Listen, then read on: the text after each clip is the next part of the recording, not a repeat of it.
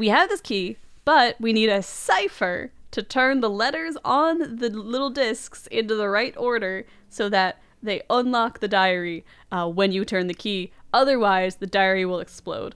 Yeah. I'm like, great. Wonderful. So, I mean, all they added is a password. It's not that weird. It's like, okay, so instead... password from the start. No one needed any... You don't need to put the discs into it. I don't know why the keys were stored in discs. I think it was just for, like, style points.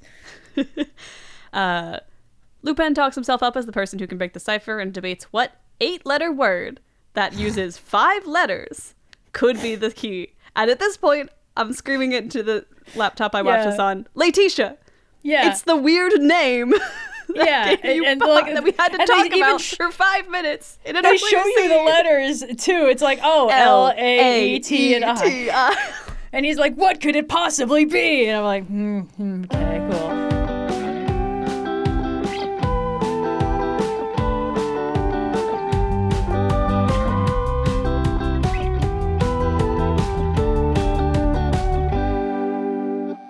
Hello and welcome to Moviestruck, a podcast about movies and the people who watch them. I'm your host, Sophia Ricciardi, and I am joined today by Red from Overly Sarcastic Productions. Red, welcome back to the show. Hello. Is this my 4th time? It's 5th up there. Batman? I have my dad on every year, and this year on this episode, he did say, like, am I your most frequent recurring guest? And I'm like, I think Red might actually have you beat just barely. Sorry, I think I've come on a couple more times than once a year. But yeah, thank you so much for joining us again today. I have to ask you the question I asked at the top of all these shows. I'm sure you're very familiar by now. Why did we watch Lupin the Third the First? Aside from being able to put the naming convention on blast, much as I enjoy this movie, it's very needlessly confusingly named. I wanted to take a second crack at this one because I watched it several years back before I had watched any other Lupin the Third stuff.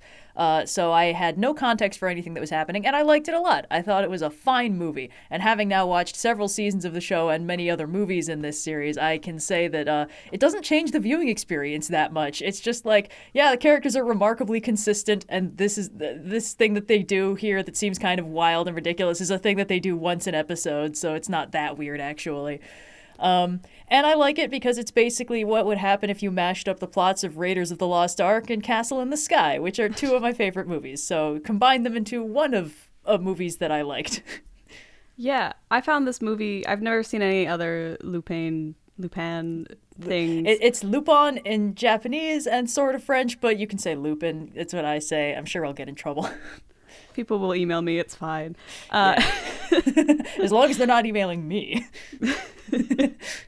I found this pretty confusing overall, I would say. The story structure is there to the point where I'm like, I kind of know everything that's going to happen and all of the twists immediately because I have seen a movie before. Yeah, yeah. But then there's just so many things that are information I assume someone with more exposure to Lupin would understand immediately.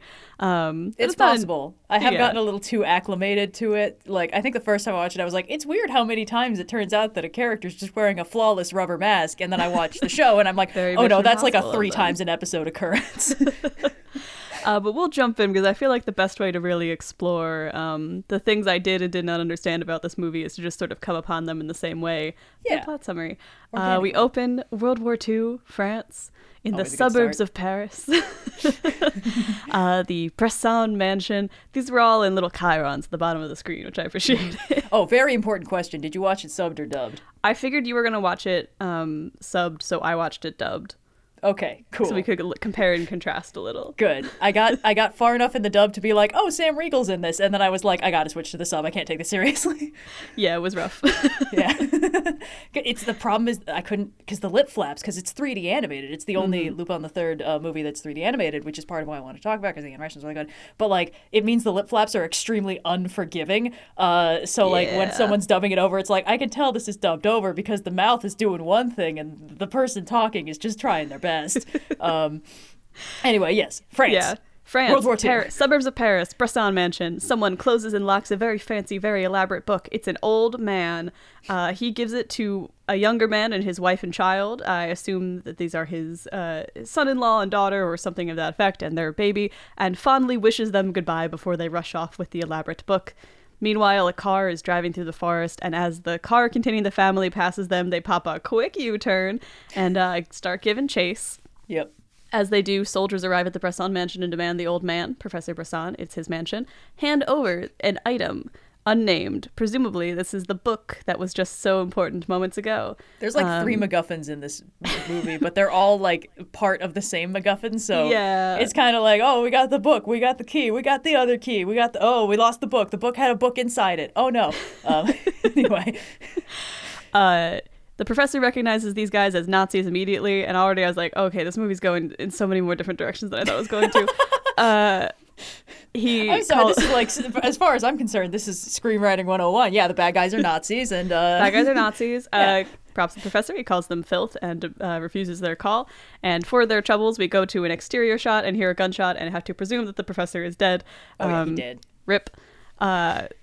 On the road, the couple's car and the secret bad guy car are in a high-speed chase through the forested roads of suburban Paris, ending when the family car slams into a passing truck and is brutally totaled, emerging from the other car behind them that like lit a little lighter crash, I guess. A very funky old man in a definitely Nazi uniform approaches the totaled car and finds inside, perfectly placed on the seat looking up, a completely uninjured baby and a little circular medallion on it. To be fair, the uninjured baby is in the arms of her definitely dead mother. He like moves the limp arm off the baby, and the baby's like, tee hee, I'm an infant, I don't know what's going on. And he's like, sweet MacGuffin. Like, I know that the parents had to die because they were unnamed and therefore unimportant at this point in the movie, but like, I couldn't get over how just like staged the placement of the child and the little lock from the book were together. Like, it was a little bit perfect. But I guess it's like, okay, we gotta, what are the most precious things in this car? The baby and also the MacGuffin. So we put the MacGuffin in the baby's hands and we put the baby in the mom's hands, and then we should be fine. That's two layers of protection for the thing that matters most for the plot to happen. He grabs the medallion from the baby and limps away. In the woods, we see the book ticking away as it is covered in its elaborate mechanical lock. And through pushing into it, we eventually go to some very over-the-top titles. A very funky theme song plays. It's an incredibly different tone than everything we have seen so far. And this is, I think, the core of my biggest whiplash with this movie, is that sometimes it is doing a fun, funky spy thriller in the way that this opening sequence would lead you to believe, and sometimes it is just doing like a war drama, and I could never quite get those two to mesh quite so perfectly for me.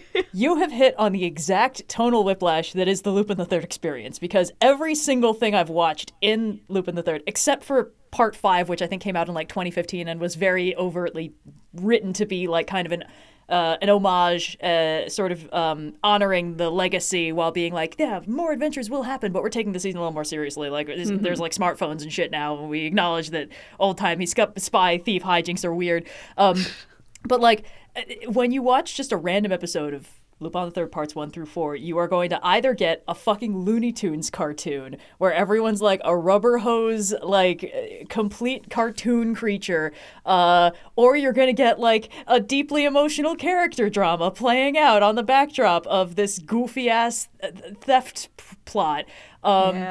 So this kind of lines up with that, to be completely honest. And I have to rep that the title sequence is basically just a beautifully, richly orchestrated version of the Lupin the Third main theme that plays before every episode.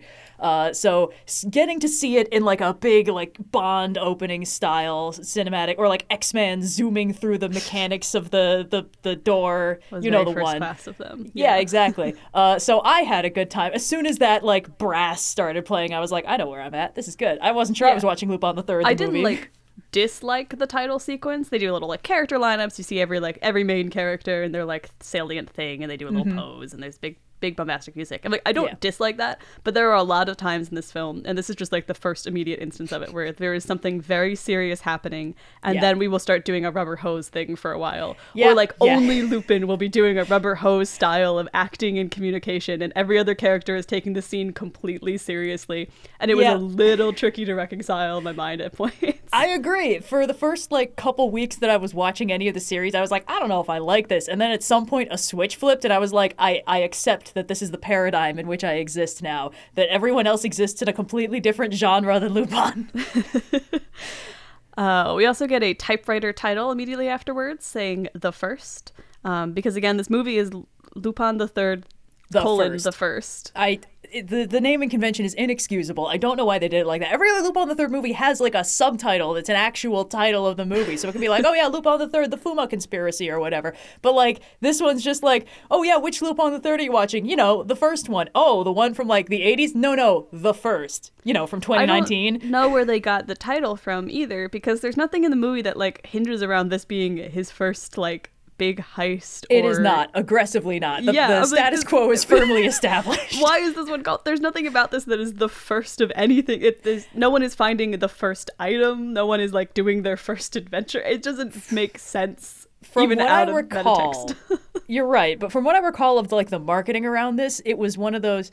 It is a 3D animated anime movie, and those are always a little bit risky. And this one, I think visually, absolutely pulls it off. I love how this movie looks. And I think it was kind of like, look, we made this in 3D. We could do more in 3D. Perhaps this could be a new era. I don't know. Could be fun. I don't know. To make that the title of your movie, though. I don't know why they did that. They could have called it anything. That feels like hubris waiting to happen. Well, we haven't gotten a second animated movie yet, so 3D animated movie. Yeah. We'll return to the plot, though. More than a decade later in Paris, we see the Seine and enter the Museum of Paris, hosting a special exhibit on the Bresson Diary. A curator's up on stage, gassing up the Bresson Diary. It's the book from the beginning. They found it in the woods. It's of course missing its little front circular piece, though. A handy dandy little key. The audience listening in provides helpful context and exposition, namely saying to each other that whoever opens and reads the diary will learn the location of a vast amount of treasure, and that even the Nazis were after the diary. All of this is overheard not only by us, the viewing audience, but also by a mysterious woman dressed in green, you know, from the titles. Yeah, she's introduced boobs first, which is what Fujiko would have wanted, I think. It's very in character. Yeah. Suddenly, a police officer enters and frantically hands a note to the curator on stage. It's from Lupin the Third, who is writing to inform them that he is going to make an appearance to obtain the Bresson Diary. Does he usually announce his crimes before they happen, or is this more of just like a style thing? Okay, so funny story about that. He does, because the entire conceit of the character of Lupin the Third is that he is the grandson of the great Arsène Lupin, who is a gentleman thief. He's like the archetypical gentleman thief. I've been listening through some of his stories. It's so funny. And the thing is, almost all of Lupin III's gimmicks are just taken from that and made a little bit more cartoony, up to and including the whole, like, master of disguise. You never know who is secretly Lupin. Because, like, two of the short stories with Arsène Lupin, like, the twist is that he's been narrating the whole time. And, like, you don't find out until nearly the end. So, like, it's that level of stuff. And the thing about leaving a calling card or leaving, like, a little, like, I'm going to rob you at this specific time, that's an Arsène Lupin thing. And so with Lupin III, it's like, yeah, this is what his grandpa did, which is why there's so many other references in this movie to like things that his grandpa did, yes. Because that's yeah. Okay, cool. The curator orders the security guards to put the diary in the safe, and though the cop who delivered the note volunteers to handle it, the female security guard, who is much more designed and animated than anyone else present on stage, yeah, she is a little like, bit Anna from Frozen. He's a little sus looking, and cuffs the cop, telling the inspector that she suspects he's Lupin, and the inspector and the crowd of cops, and then the door is kicked open, and the inspector who constantly chases him kicks open the door, and a crowd of cops are with him, and they shout Lupin, and I assume that this is a recurring bit from the show. Zenigata's entire bit is that he is constantly trying to arrest Lupin. It's like they are the embodiment of that, like if your rivalry has lasted more than 7 years, you're not rivals anymore, you're just married. Pretty much like the only time that the format breaks is when Lupin is either presumed dead or already arrested, in which case Zenigata is like, what is my life anymore? I just don't know what's going on.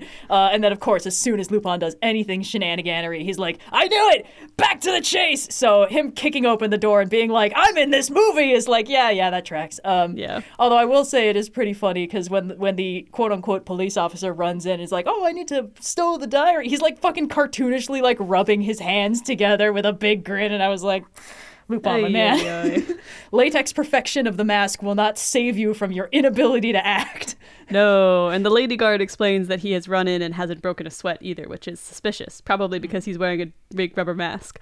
The suspected Lupin releases a gas from his sleeves and frees himself using a gadget to, like, reverse Keaton Batman rope himself up and ascend into the ceiling. Yeah, it's like a little grappling hook thing.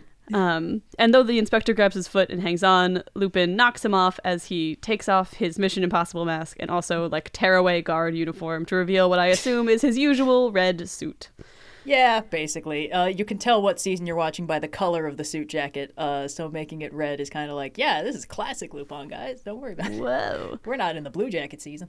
He swings up to the chandelier, escapes through the window, but does not have the diary. Instead, the female security guard has the diary, and the inspector says that she should take it to a safe, so he tells her to take care of it and sends a cop to escort her to the vault. As they walk to the vault, the female guard apologizes before pepper spraying the cop. He passes out, and she apologizes once again. This is the baby from the beginning, right? This is the baby, yeah. This is the baby. This is Hundo P, the baby. This is the part where I think the movie, I have seen too many movies as a human being, because I was like watching it, I'm like, that's the baby. Mm-hmm. She's not going to know that it's secretly her grandfather's diary. Yeah, and that's going to be like, this is her movie now. Yeah, there were a few parts where I was like, I'm not sure if this is supposed to be a twist. We'll get to one of those in like a minute or two. Yeah. Outside on the roof of the museum, the lady guard sneaks out with the diary, looking up over Paris dramatically when the diary is quite literally fished up by Lupin, who is also on the roof. They squabble over the diary for a bit more lighthearted than the previous chase scenes before she slips and falls, but Lupin catches her and tells her that, you know, you shouldn't become a thief reluctantly because you're not going to be very good at it, and also, like, your heart's not in it. And I guess that's his, like, moral for the movie. Yeah, kind of. Lupin doesn't really go through an arc in almost anything. He just kind of exists as a static point in time. Most of the main characters are like that. Yeah. This is a series that is aggressively allergic to, like, long-form storytelling. You don't even get, like, seasonal arcs most of the time, which I like. I think that's great. It's why this formula allowed for, like 20 fucking seasons. Lupin's main thing is to kind of exist as a fixed point, which is like, you should like pursue happiness and self-actualization. And for me, that means taking other people's stuff. So, you know, he's just having he's living his best life. It's self-care. He runs across rooftops, jumping out of her reach as he uses his rubber hose powers to essentially make inhuman bounds. And as he's waving the diary about above his head, a hand comes in from out of the frame and grabs it. It's our redheaded friend from the credits, the lady listening in earlier. She thanks Lupin as she takes the book and flies away on her helicopter, effectively removing the MacGuffin from the scene.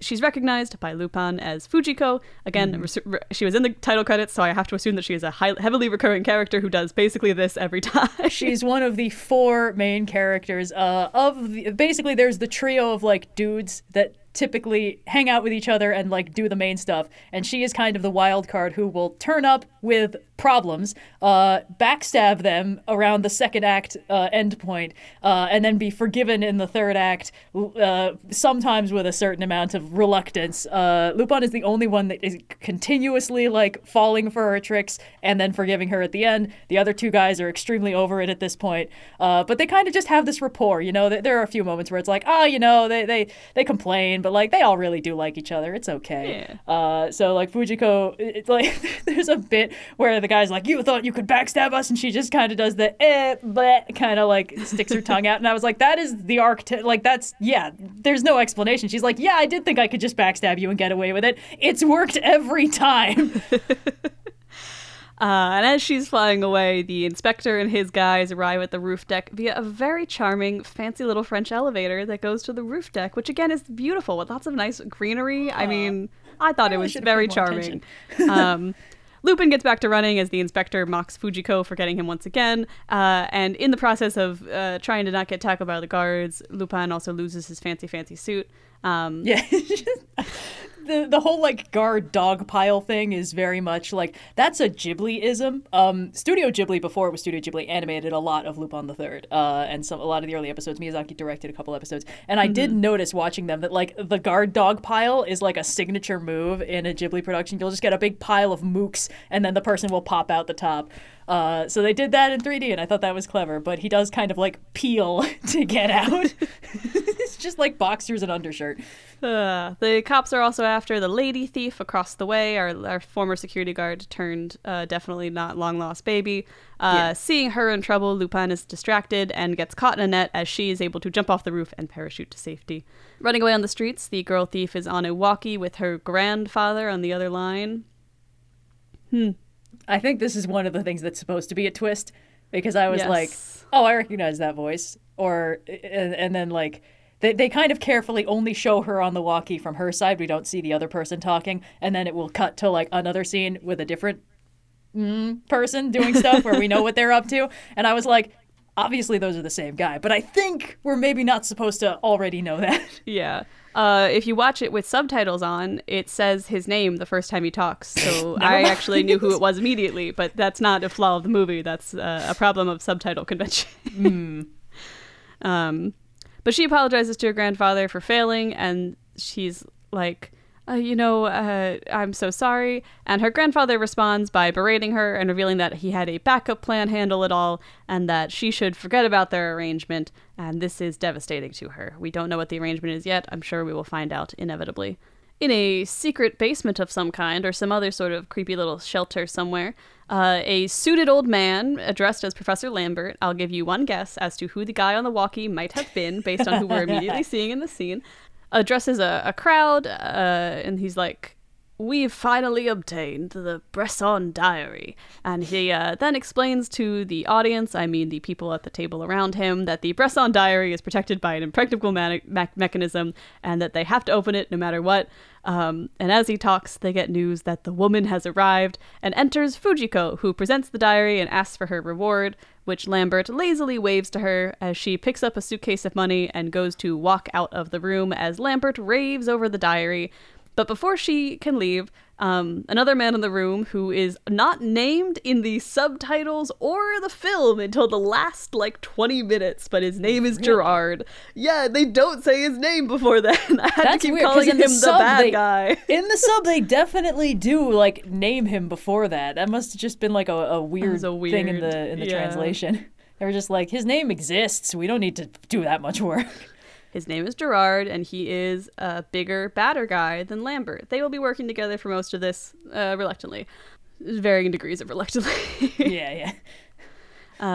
Before Fujiko can leave, Gerard is like, "Stop her," and reveals a secret tracker that she had placed in the case she delivered the diary in. He accuses her of trying to follow them to the treasure, and she immediately admits her guilt and does a little tee-hee thing that you described earlier. Guess she's caught. With a heavy police escort, Lupin is also caught. He's being transported while the inspector doodles on his face and makes fun of him. And adding insult to injury, some other guy who was also there in the car, in the little transport vehicle, makes fun of Lupin for trying to steal the Bresson diary, since it's the one thing his grandfather, the great thief Lupin, never could. Yeah, it was funny for that guy to just be in the movie for exclusively this one car ride. He just existed to provide exposition, which is what most of the side characters in this movie exist to do. Well, it didn't make sense for Zenigata to know that, I guess. Why would he know this thing about the history of his lifelong nemesis? It was very they would every time they would mention his grandfather, it would be he's a great thief, and also he was very interested in this diary for some reason. Please remember that, because there is going to be nothing other than odd lines of dialogue to tell you, the audience, that this was important. Because Lupin never really says it out loud so much. It is really just other characters who will mock him about it. Yeah, it's never really clear if that's the reason he wants it or if it's just because it's a treasure and thus he wants it. That again, this is, I think, something that, because I've gotten so used to the formula, I was I don't need an explanation for why Lupin the Third is trying to steal something. That's literally just the premise. I feel because they do a lot of work to make it why he might be personally invested in this in some ways, effectively or not, I almost wish they had done more or less. Like, either make it more obvious that he has some sort of personal investment in this, or just lean totally into thief, big treasure, now he's going to see this through to the end kind of deal.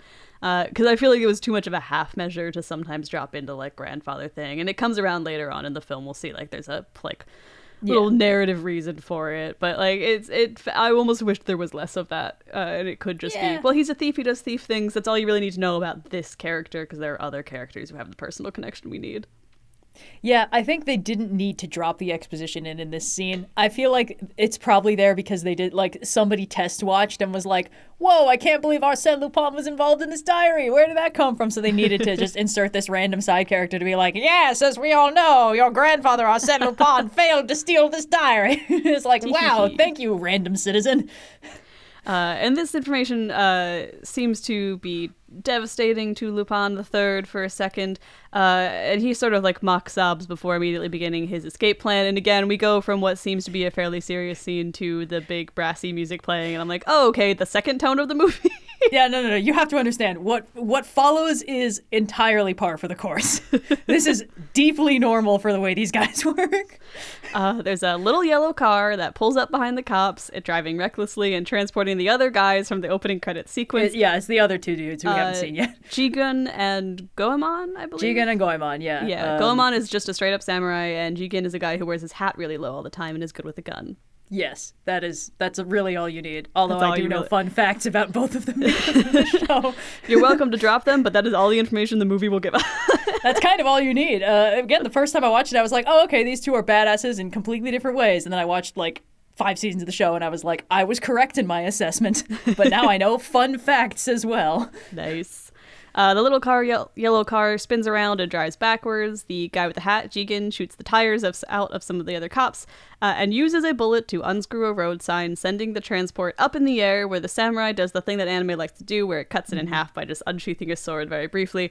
And that is Lupin. The only thing he does. Goemon's signature move is cutting things in half that it realistically feels like he probably shouldn't be able to. It is not the only time he will do that in this movie. No, I'm glad they didn't just do it once. I was a little bit worried when the scene started. I was like, are they just getting out their quota of, like, we need to make Goemon slice a car in half, and we need to make Jigen do some insane trick shots just to show that they can, so that later when things happen we know what to expect from them. And Lupin jumps out of the transport into the getaway car and drives away to safety. Lupin is taking his cuffs off and brings his boys up to speed about not having the Bresson diary and Fujiko jumping in, and Jigen is a little miffed because he's like, well, if you don't have the diary and we don't even know if it really leads to treasure, like, why should we bother with this?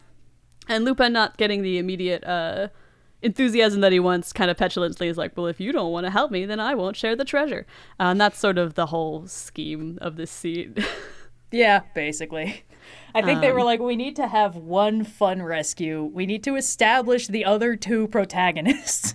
But we don't want them involved quite yet in the actual plots of the story. So no. But again, like, I'd be ancillary for a bit. I will say, like, as opaque as this apparently is to a new viewer, I do think that they've really captured the vibes of the thing they were trying to adapt remarkably well. And again, this is a completely different animation medium, and I think that they really got across the visual language of just all the stuff to be expected from the other movies in the series. I think they translated it remarkably well, and I like that there were no points where I was like, this characterization is weird, or like, I don't know, these characters feel a little underpowered compared to what I'm used to. It was mostly, the main problem is that there's another movie happening, at the same time as this stock episode of Lupin the Third. Yeah, I will say, like, with no exposure to Lupin otherwise, the parts of this movie I liked the most were the parts where they were doing more of the kind of goofy, heisty stuff, because I like goofy, heisty stuff a lot. See the Logan Lucky episode of this podcast for more on that. But, like, there's a lot of things I like here, but I think it's, like you said, like, it's just two movies happening, and the other movie I was very uninterested in, and they would do more of the brassy music would play, and be like, okay, I'm gonna be entertained for 5 minutes. Yeah. I would kind of go back to the other thing I didn't care about so much. No, I agree. I think that the thing about the main characters of Lupin the Third is that they're all pretty, as mentioned, they're pretty static, which means they can be easily inserted into other scenarios. So, like, half the episode premises are just like, we're just going to put them in a weird situation and see what happens. A lot of the movies are very similar. It'll be like, we've got some new threat, or like, hey, we're going to drop you in this, like, this country that's experiencing a catastrophic civil war and like a missing prince and some shit, and there's nanobots as the main threat, and now the Lupin gang gets to deal with that shit, and it's like, oh, okay. So that's a real one. It was very confusing. So this comparatively, like the total disparity between the main guys and like the plot they've been added to isn't ridiculously jarring at all times. I don't know. I thought it was fine. But you're right that they're very different ways than everyone else in the movie do. There's a distinct, which is not necessarily a flaw, but it is a distinct difference that does not help them to mesh much with the other plot. I do kind of like when the main character is in a different genre than everybody else, but you know, it's definitely not for everybody, I think. But we'll return to our big bads. Previously unnamed Gerard is watching Lambert attempt to open the diary, but the key he has isn't working. Oh no, they can't get the thing they stole open. Back in Paris, the girl security guard, who is as of yet unnamed, returns home to her apartment and collapses on her bed, replaying the guard she maced in her mind. She's very upset with all the crime she had to do when the voice of Lupin interrupts her. He's like, I told you you weren't a good thief, and then reveals that he's been here the whole time. And before he can do like a proper ha-ha-ha, I am so smart speech, she throws a shoe at him, which he puts a tracker on, or he put a tracker on earlier, which is how he got to her apartment. He starts like poking around, looking at all her stuff, and he's like, I'm here for Eclipse, the treasure that we're both looking for. And I'm like, I thought that was the diary, but the diary leads you to Eclipse, so don't worry. It's all, there's more MacGuffins. Yes, yeah. And they haven't even assembled all the MacGuffins to get into the diary yet. There's so many little items they name drop in this scene, and they're all different things, but they're all part of the same thing. And I'm like, just make it one thing. Just have to find one thing.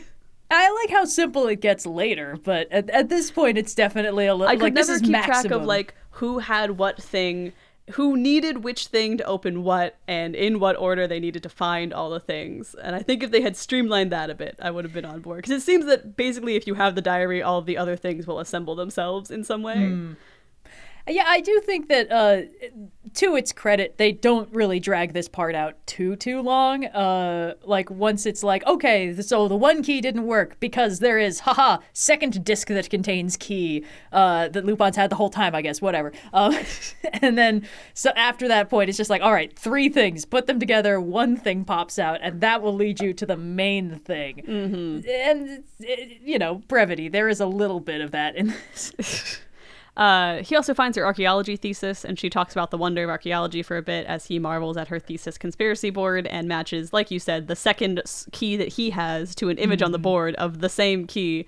And apparently this is also, viewers will recognize this as the circle that the baby had with the car. And apparently they are part of a set of two, and this is how you open the diary. This revelation shocks her, and though he claims to have gotten the key he has from his grandfather, she accuses him of stealing it, because again, his grandfather was a master thief, so it's not a completely unreasonable jump to have made.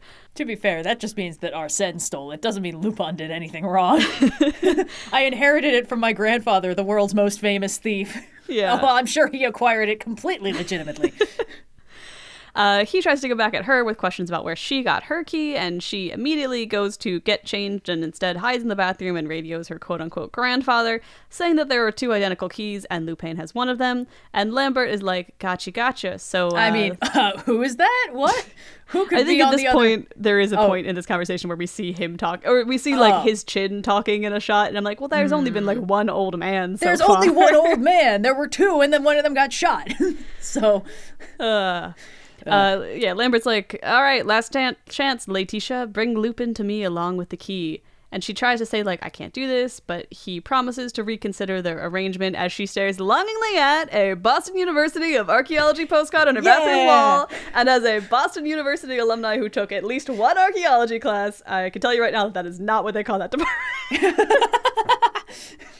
Her big goal is to go to Boston University to study archaeology. I mean, is funny because she's already the kind of expert you only get in movies. She's written her thesis. Yeah. Also, she like reads every ancient language ever fluidly without references. It's like, girl, what is even the point of college? Did she go to undergrad, or is she trying to apply to undergrad? And there, because later on, her thesis will have been sent to Boston University, and they will offer her acceptance because of this. which is not how college applications in the U.S. really have ever worked. No. Maybe she's going to turn up and be like, and they'll be like, oh, for the new teaching position because you're so ridiculously overqualified. And she'll be like, I'm like 17. Yeah. Also, I didn't mean to shade the BU archaeology department. Go Terriers. I did like the classes that I took there. They let me take those instead of other science credits. Film majors, baby. But yeah, she's got the postcard from BU on her wall, and she agrees after staring longingly at it to play her part in this. Letitia goes back to Lupin with a deal. She'll give him the info that she has if he helps her solve the mystery of the Bressant diary. And though it takes a small bit of convincing and more lore dumping, apparently she knows that Bressant had a partner and Bressant was killed so that the Nazis couldn't get Eclipse. And he left a clue in the form of the diary. And she wants to know why and what and all those details and solve the mystery of Eclipse. And after all this exposition, he's like, yeah, we can work together. I don't have a crew anyway, so it should be all good. Yeah, all of my homies ditched me, so. All of my homies ditched me for the duration of this film until we get to the big team up, because you are the plot-relevant character in this instance, and I am just along for the wacky ride. Yeah. Yeah, this is probably the least Lupin part of the movie, which is okay. She finally gives him her name, Letitia. And he seems to vaguely recognize it when she says it, and it's like, that's a crazy name to just drop out of nowhere. Yeah, I mean, yeah. This is the part where I was like, this is the Raiders of the Lost Ark Venn diagram with Castle in the Sky, and I was like, it's not that weird of a name when I'm expecting, Sheeta and Pazu and stuff like that.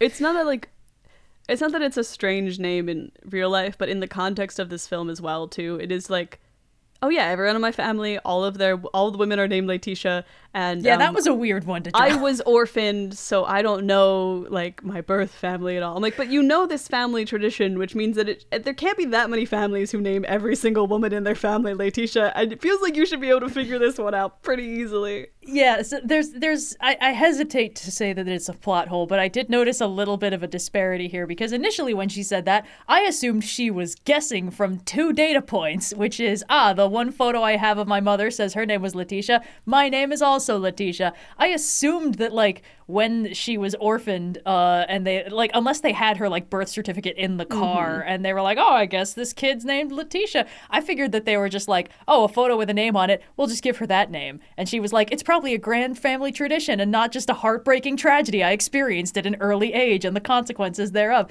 But then later it's heavily implied that it actually is a family tradition specifically for the, well, it's not that's not the only explanation. There are other explanations for why that plot point comes back later. Mm-hmm. But I went from being like, oh, that's presumably just her guessing, to being like, oh, so we now have outside confirmation that indeed it was a family tradition that every girl in her family is named the same thing. Every girl in her family is named the same thing. Also, if her parents died in a tragic car accident, she was found there, so they know they're her parents. The orphanage wouldn't hide that information from her. I don't think. I don't think that's a closed adoption situation where you wouldn't know your parents' surname. So a lot of the plot of this that revolves around her being that secret baby did fall apart after I thought about it for about 0.2 seconds after she said the name Letitia. And she's so smart. How could she not have figured this out? She's an archaeology whiz. I choose to believe that they find the crash. And they're just or there's another explanation, because it would actually serve the machinations of whoever the guy on the radio is, I don't know, to not let her know that. So if he picks up the baby and drops it at orphanage and it's here's the one photo of her mother, don't know anything else, don't ask any questions, bye. And they're just okay, free baby, I guess. Yeah, I don't know why they didn't just, because he later adopts her. Why didn't he just take the baby to begin with, Yeah, I assumed they were lying about the orphanage thing, but I guess he came back a few years later. He flashes back to it at some point. Yeah, he was like, all right, I guess now that the potty training's out of the way and I don't need to do as much work, which would, in fairness, be deeply in character for how much of a piece of shit this guy is. Yes, he's a real asshole. Yeah. On the in an evil boat of some kind. Evil boat, yes. Letitia and Lupin are hiding in crates, and this is when she goes through explaining her name is the family tradition, yada, yada, yada. And she has a picture, or Lupin has a picture that he swiped from her apartment. That's an old wedding photo, and the bride is labeled as Letitia in it. He then goes on to tell her that he knows it's her mom in the photo, and she gets all sad and gets her whole tragic backstory, yada, yada, yada. Also, I liked that she was eating butter cookies out of one of those tins that always has sewing equipment in it in this scene. Yeah, I thought that was cute, too. Even if it was just for the symbolism of, like, mom's cookies, as she's like, my parents are dead. Suddenly, the motor on the boat stops, and Lupin watches out of the crate as the supply ship signals to a massive seaplane which comes and lands on the sea. Inside, Lupin and Laetitia have managed to sneak on, and they see Lambert telling two miscellaneous scientists that they're just waiting on the second key, and then they can open the diary, and then they put it in a secret safe in the wall that it looks like books, so when you push on it, it like pops out of a library wall, which is, again, that kind of shit I love. I almost wanted that to be the whole... I'm like, this should be the whole thing. Just the escape room shenanigans. Yeah. Yeah. After he closes the secret library door, Lambert leaves, and Lupin and Laetitia go to open it, and Lupin has to crack a safe with just so many twisty little dials on it. There's like 30 all over the front. Does that actually make it more secure? Like, I don't think so. Maybe some of them are dummies or something. If like one of them is rigged with an explosive, and like whoever knew it, because it feels like if that was how safes work, every safe in the world would have like 30 locks on it. Yeah, I don't know the locking mechanisms of many safes. I assume there's a way to make that work. Ooh. I assume you could have like different little slidey bars on different sides. It's like a big slide puzzle on the inside. All the little pins. Yeah, exactly. But I think it's just like it's a visual gag for the benefits of the average audience member who doesn't know how to crack a safe and thus assumes that the more dials. I have no problem with it existing in this film, but it did make me go, whoa, so many dials. But yeah, Lupin gets to it. He succeeds. He does all the little twisties. And he and Laetitia are able to remove and examine the caged up diary. Lupin remarks as he holds it that it feels nostalgic for some reason. And then footsteps approach, so they go to hide. They are stuck inside of this plane as Lupin comments that the tight security will make it impossible to escape, which, like, how did you guys got in here? I know that maybe the crates could have been loaded on, but it feels like there had to have been an escape plan at some point. Yeah, this is something I've observed as the narrative convention of the way that Lupin the Third works is kind of like, at any given point, the characters can either be so ridiculously hyper-confident that all security measures just don't matter against them, or like, oh no, this is a security measure that we actually can't beat until later when I figure out how to do it off screen and can do it now. There's only so mad I can be, because I feel like that's in the like rubber hose Looney Tunes side of the storytelling, where the more you question it, the less you're getting the point, as it were. Yeah. I don't know. But also that's an Arsène Lupin thing too. I've been noticing that as I listen through it, because it'll be like, oh, but it's absolutely impenetrable, and sometimes it'll just be like. Actually, you know what? I gotta amend that, because while it does look like that, they usually do go in and then explain, like, oh, you thought it was impenetrable, but actually there was like a tiny hole by the glass that like a thin wire could be inserted into to open it. Like Arsène will actually be like, no, I'm not like a wizard. I actually can only do physically possible things. Like at one point it's like, how could he possibly rob this castle? The only people inside it were the guy who owned it and the investigator trying to find Lupin again. And then it's like, just kidding. The investigator was one of Lupin's friends disguised. Actually, that's how they robbed the place. They just got a guy on the inside, and I was like, sure, but I'm used to basically magic and gadgets and perfect rubber masks at this point, so this feels like very refreshing. They find their way to one of the scientists' rooms and decide that they have to open the diary here inside of this plane, so Lupin messes with the key, and he explains that there's so many component pieces, and they will all become irrelevant. We're nearly done with the component pieces. He's like, we have this key, but we need a cipher to turn the letters on the little discs into the right order so that they unlock the diary when you turn the key. Otherwise, the diary will explode. Yeah. I'm like, great. Wonderful. So, I mean, all they added is a password. It's not that weird. It's like, okay, so instead... password from the start. No one needed any... You don't need to put the discs into it. I don't know why the keys were stored in discs. I think it was just for, like... style points. Lupin talks himself up as the person who can break the cipher and debates what 8-letter word that uses 5 letters could be the key. And at this point, I'm screaming it into the laptop I watched this on. Laetitia! Yeah. It's the weird name that we had to talk about for 5 minutes. They show you the letters, too. It's like, oh, L-A-T-T-I. And he's like, what could it possibly be? And I'm like, okay, cool. And then Letitia, whose name again does meet the criteria, inserts the key into the diary, which starts a countdown to it just exploding. So they got to figure this shit out in like a minute. What I will say about this scene in particular is that they have the ticking in the background, and I was sort of reflexively just, like, counting the ticks, and when they've cut away from the diary, I was like, oh, 15 ticks, and it cuts back, and it's 50 seconds, and I was like, hey, you liars, just don't include the ticking. Anyway. But it adds so much tension. That's sound design 101, baby. Ugh.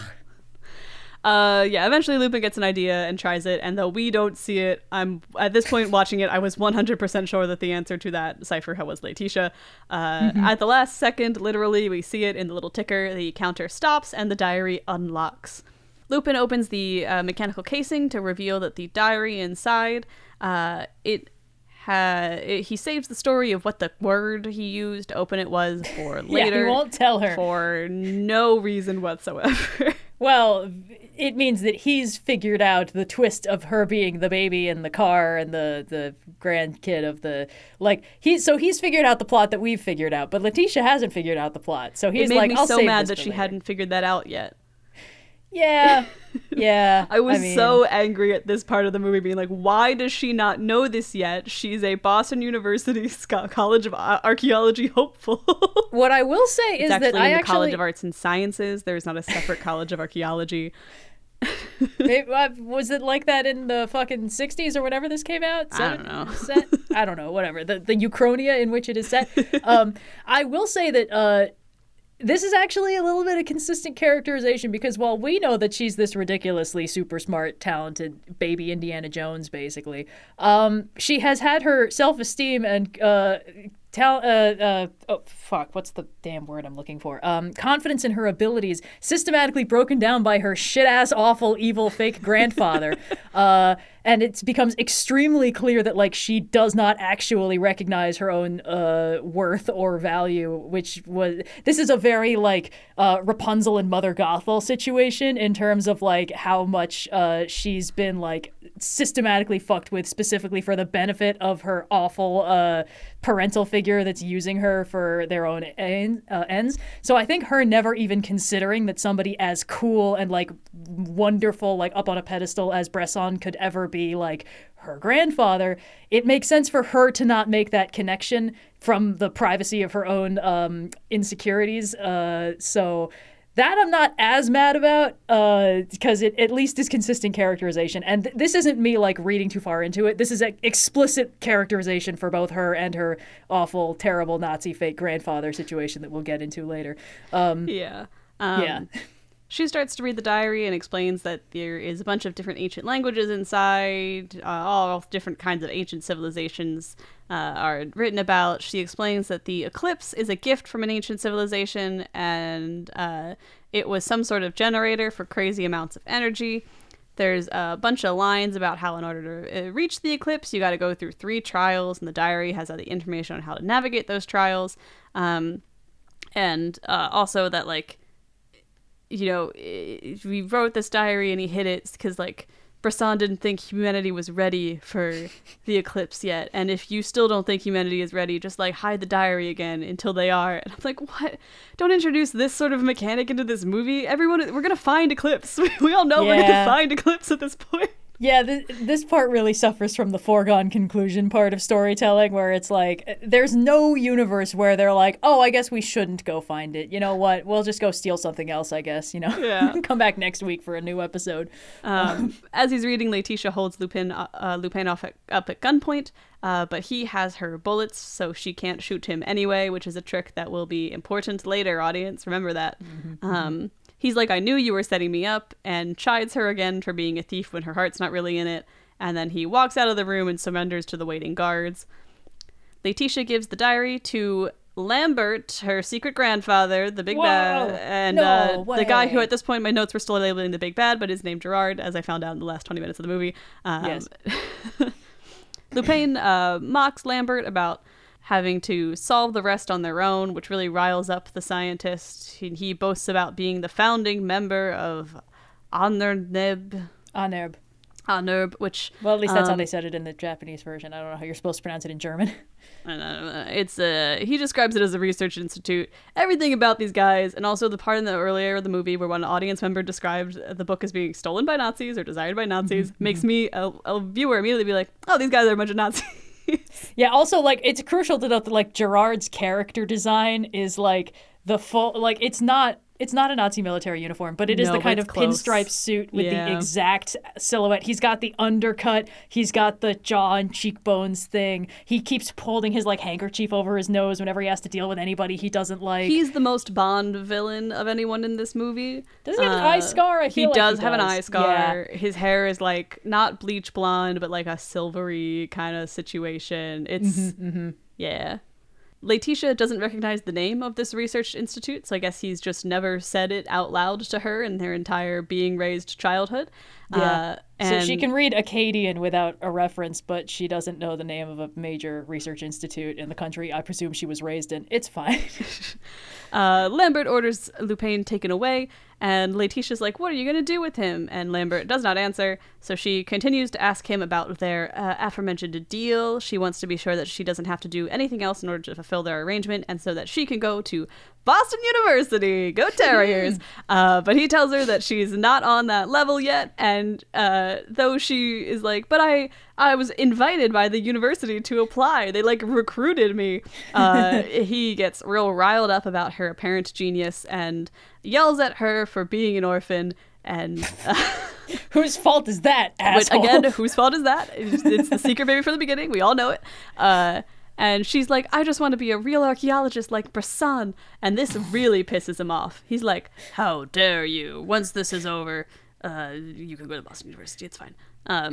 She runs out sort of off kilter. I actually quite like how they characterize these two, because he doesn't exactly have the stock characterization for the evil scientist archetype. Like, giving him an inferiority complex about the grandfather of the girl who he orphaned and then adopted for his own purposes, I think is interesting, because it means that, like, every time he A, sees her talent, and B, is reminded that nobody respects him, he just takes it out on her. This guy is fascinatingly awful. I think the movie does a really good job of just making him horrible at every turn, while still being distinctly, like, humanly motivated, in that he's deeply insecure, and clearly, like, he's old and he feels like he hasn't accomplished anything, and he did raise this girl, but he also resents her, and that's a very bad combination. And anyway, yeah, I like the inferiority angle, and like, I do think they do a good job of that. There was a lot about their specific relationship where I'm like, until his final big sacrifice, you really mm-hmm. don't get a lot in the movie about like why she should care about him so much and how much he might actually care about her, other than inferiority complex related things, because it is a lot of like, oh yes, I'll totally send you to Boston University, ha ha ha, believe me, after I make you do all these things you hate doing constantly, yeah, and I'm please, yelling can at I you go see lot. The lanterns that go up on my birth, like, it's very much just that. The thing is, I'm not so mad about that. I'm kind of glad that they didn't make her grandpa more sympathetic on account of how he's a Nazi. No, again, I'm like, terrible. I don't want him to be sympathetic. I'm okay with him being a movie villain. I just don't know if I found him the most... Like, I think he's effective in some regards, but I don't think that their relationship specifically is the most effectively executed version of the Mother Gothel thing, if that's what they were going for. Yeah, I think the fact that I spend most of the movie just being like, girl, get out of there, you don't need his approval, is like, well, yeah, but that's like the point. That's what you're supposed to be feeling. Like, she's been so sheltered by this person who is only tried to manipulate her that it makes sense that she wouldn't really have the context to be like, oh, I can just kind of do what I want. I actually don't need his permission, mm-hmm. Which is what the point of the movie is about. So I'm not that mad. She seems to know so much about Brisson, a guy whose whole family apparently names all the women in it Letitia. I guess that never came up in her research. She hasn't looked far enough down on his Wikipedia page to see that.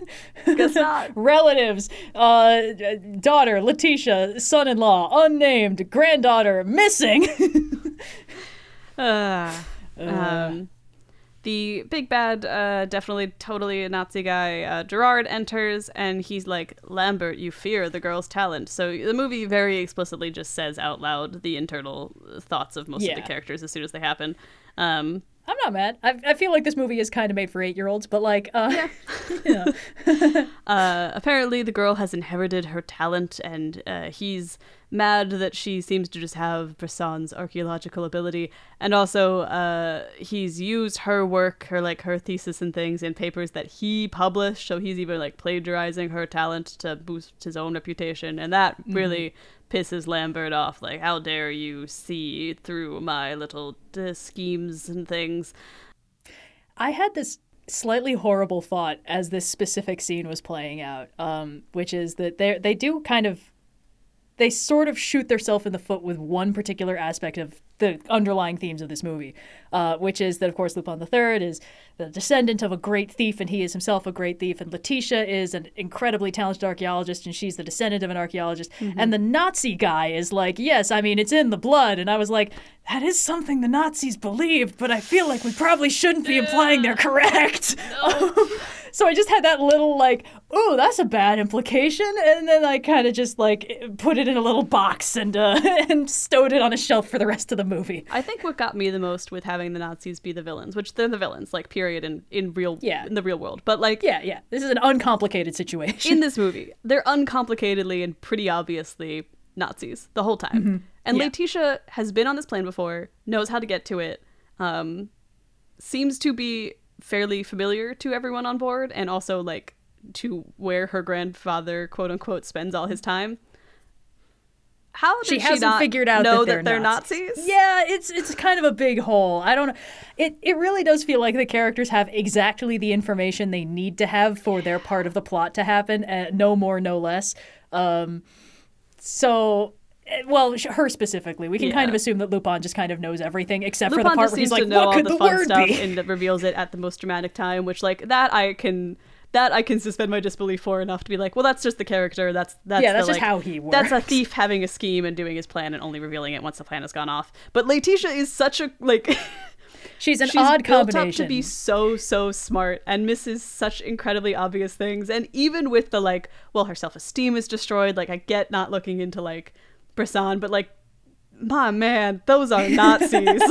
Yeah, I feel like the only explanation I can think of is if Lambert has kind of been offloaded, maybe if she was in school until recently, and presumably he has a house that she was raised in of some kind. The thing is this is all stuff that just doesn't get touched on in the movie. It's okay, she was raised by this guy, she knows how to get to the seaplane, she knows this is the center of operations for what her quote unquote grandfather is up to and his business associates.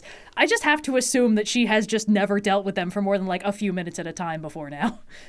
Yeah. The plane takes off from the sea. Lupin is thrown in the hold with Fujiko, who is also tied up. She tries. Yeah, she got captured early on. Remember when she did a little blep thing? Yeah, apparently that was the whole time. This is very, very on brand for Fujiko again. This movie plays fast and loose with the concept of how many days have gone by, and I am completely okay with that. At no point in this movie was I mad or annoyed that I did not know the exact amount of time it took someone to travel from point A to point B. Yeah, that's fair. She tries flirting with one of the guards, which works to get him closer to her, and then she manages to break out by a combination, beating him up and using some special little gadget rope thingy, and a lot of special little gadget rope zipline thingies come into play in this film. I will say, I feel like I might have missed something in that breakout scene, because it looked to me like her handcuff chain just snapped and then she kicked the guy's ass. I think she had a razor, oh, okay, zip line thing or something. Again, a little rope tool, because she later gives it to Lupin to break out in this scene, and I'm that's not a key to handcuffs, so is it oh yeah, I guess I just didn't look at it that closely. Is it one of those martial arts movie razor wire things, you know? Could be. I just didn't question it at that point. I was mean, they're master thieves, they can break out. These two breaking out was not a thing that I even thought was a little bit of a plot. I'm yeah, sure, whatever. Let's move this along. I don't know. It's we use normal handcuffs? Yeah, okay. Yeah. She changes into pilot gear that she has with her. She puts the thing she used to escape near Lupin's feet and then uses a nearby plane to fly away as the guards watch her do her whole escape and wonder what they should say to their boss. Lupin clocks them with his shoes. Looks like he managed to escape in the chaos as well. I really like that scene. The comedic timing of it was very funny because they're just what are we going to tell the boss? And he just rears up behind them, knocks them out. It's tell him you were taking a nap. And just goes. Yeah. Again, this is the part where brassier heist music was playing. Yep, they're playing the theme. I was having a great time. The parts of this movie that were just them doing like thief stuff were great. And then the whole other part of it, I was like, why does no one know what's going on? I know what's going on. Why do you not know what's going on?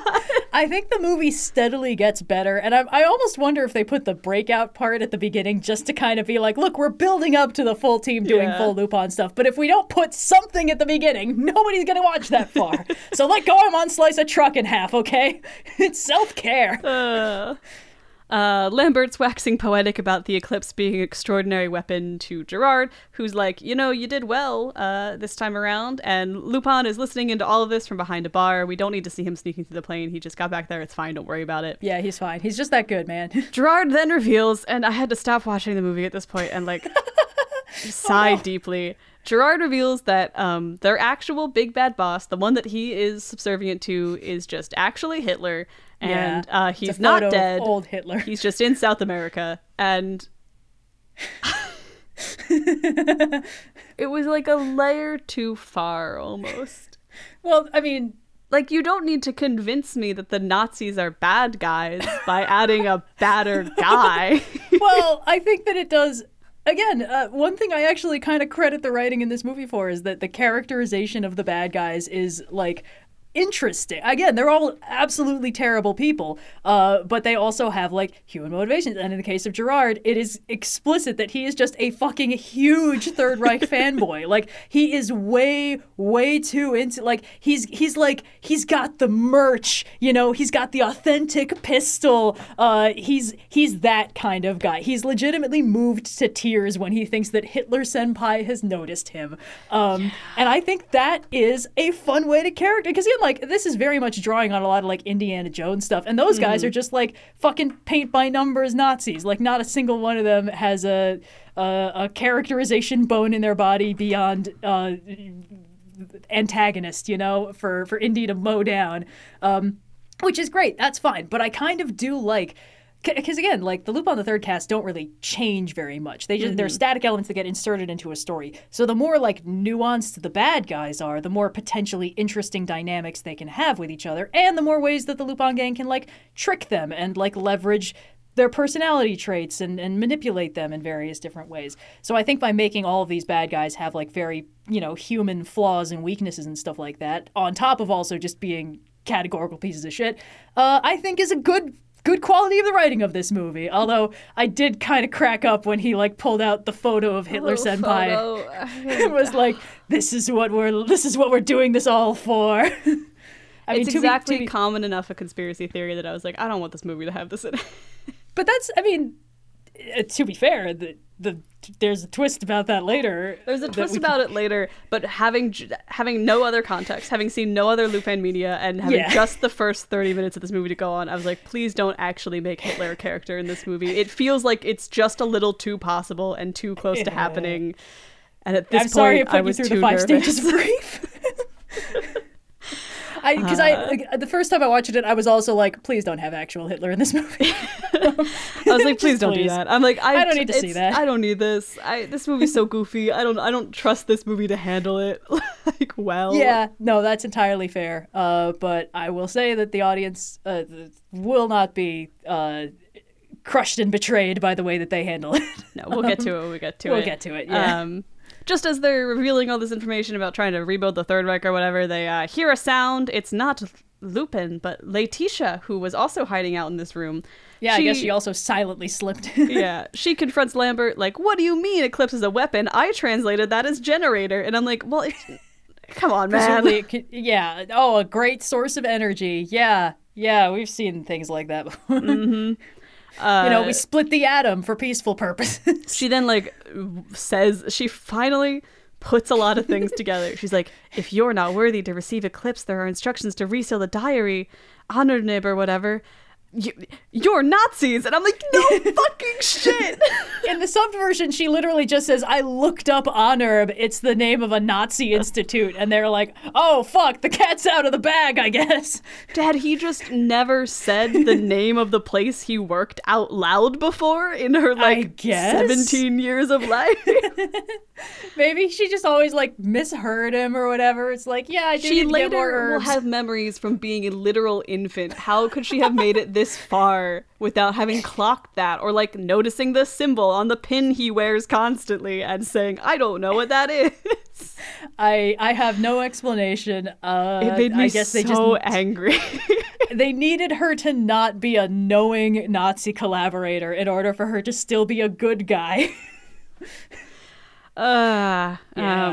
As she's having this whole realization and confronting Lambert, Gerard sedates her with a needle and opens the door on the side of the plane and tells Lambert to throw her out. And Lambert's like, wait, let's not do crazy here. So the boss tells him he's useless and then goes to throw her out himself. And after she is thrown out of the plane, Lupin reveals himself and then dives out of the plane after her. And as she's falling, Laetitia has, like, memory flashbacks of a mysterious, gauzeated figure talking to her as she's a little baby, because he's little baby hands, reaching up, mm-hmm. and is saying the line about, like, some line from the diary, yada, yada, yada, like...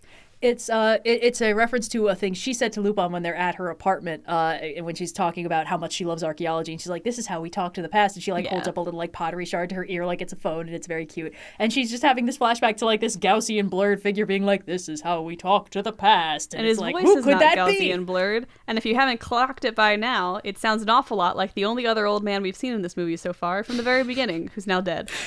It does kind of suffer from the problem of, I feel like this might be a 3D animation thing where it's if you want to bring in more characters, you need to fully model and rig a new character. So, you don't really get that many crowd shots in this movie when they can help it. Or a lot of the same cop in a big group following. Yeah, they do copy-paste a lot of cops. Which I don't fault them for, because, again, it still looks nice, but, Mm-hmm. It made me so mad that at this point that she put the Nazi thing together at last. I'm like, okay, and then while you're falling, you're going to figure it out. You're Brisson's granddaughter, right? You got it. We're all on the same page? She's not on the same page with us yet. No, she's not. And then she wakes up still falling, and Lupin is also there, and he's like, I also don't have a parachute. But luckily... Sorry. It was pretty good. That was pretty funny. I got to give the movie that. The rules internal to the Lupin the Third universe kind of mean that you can never predict whether Lupin will have a way out or not. Mm-hmm. And, they can be we've taken all your gadgets, and he'll still somehow have a parachute. Or, his hair will be a wig perfectly concealing identical hair, and under it he'll be storing something or whatever. So when he's like, yeah, I didn't have a plan either. I was like, what about your emergency backup parachute or your little, propeller plane I assume you keep stored in your jacket? This time his backup plan was Fujiko, who has a full airplane, and she, flies up under them so they can grab onto the top of her little biplane, and then they, hold on for dear life as she flies away, and they try to escape as the bigger airplane shoots at them. I almost wonder, because when I said that this movie has serious Castle in the Sky vibes, I think it's very intentional. That's the first thing I noticed the first time I watched it. It is not as good as Castle in the Sky. Very few things are, but it is aggressively not as good as Castle in the Sky. But I think that this whole bit might actually just be a reference to an episode of Lupin the Third that Miyazaki directed called Wings of Death Albatross, which features a aerial dogfight between a giant seaplane and a whippy little biplane. And it is, in fact, the entire plot of that episode is just Lupin and the gang rescuing Fujiko from the seaplane. And it's every element of Ghibli bingo is in that episode. It is so very much one speed on that man, and I love it. And because the bad guy's base is a seaplane and they're whipping around in a biplane trying to not get shot, I almost wonder if it's a purposeful homage, because it wouldn't be that hard. Yeah, no, it does feel very there. A lot of the action sequences do feel a lot more Ghibli-esque, which just kind of makes the parts of the movie that are not that feel even more starkly not that.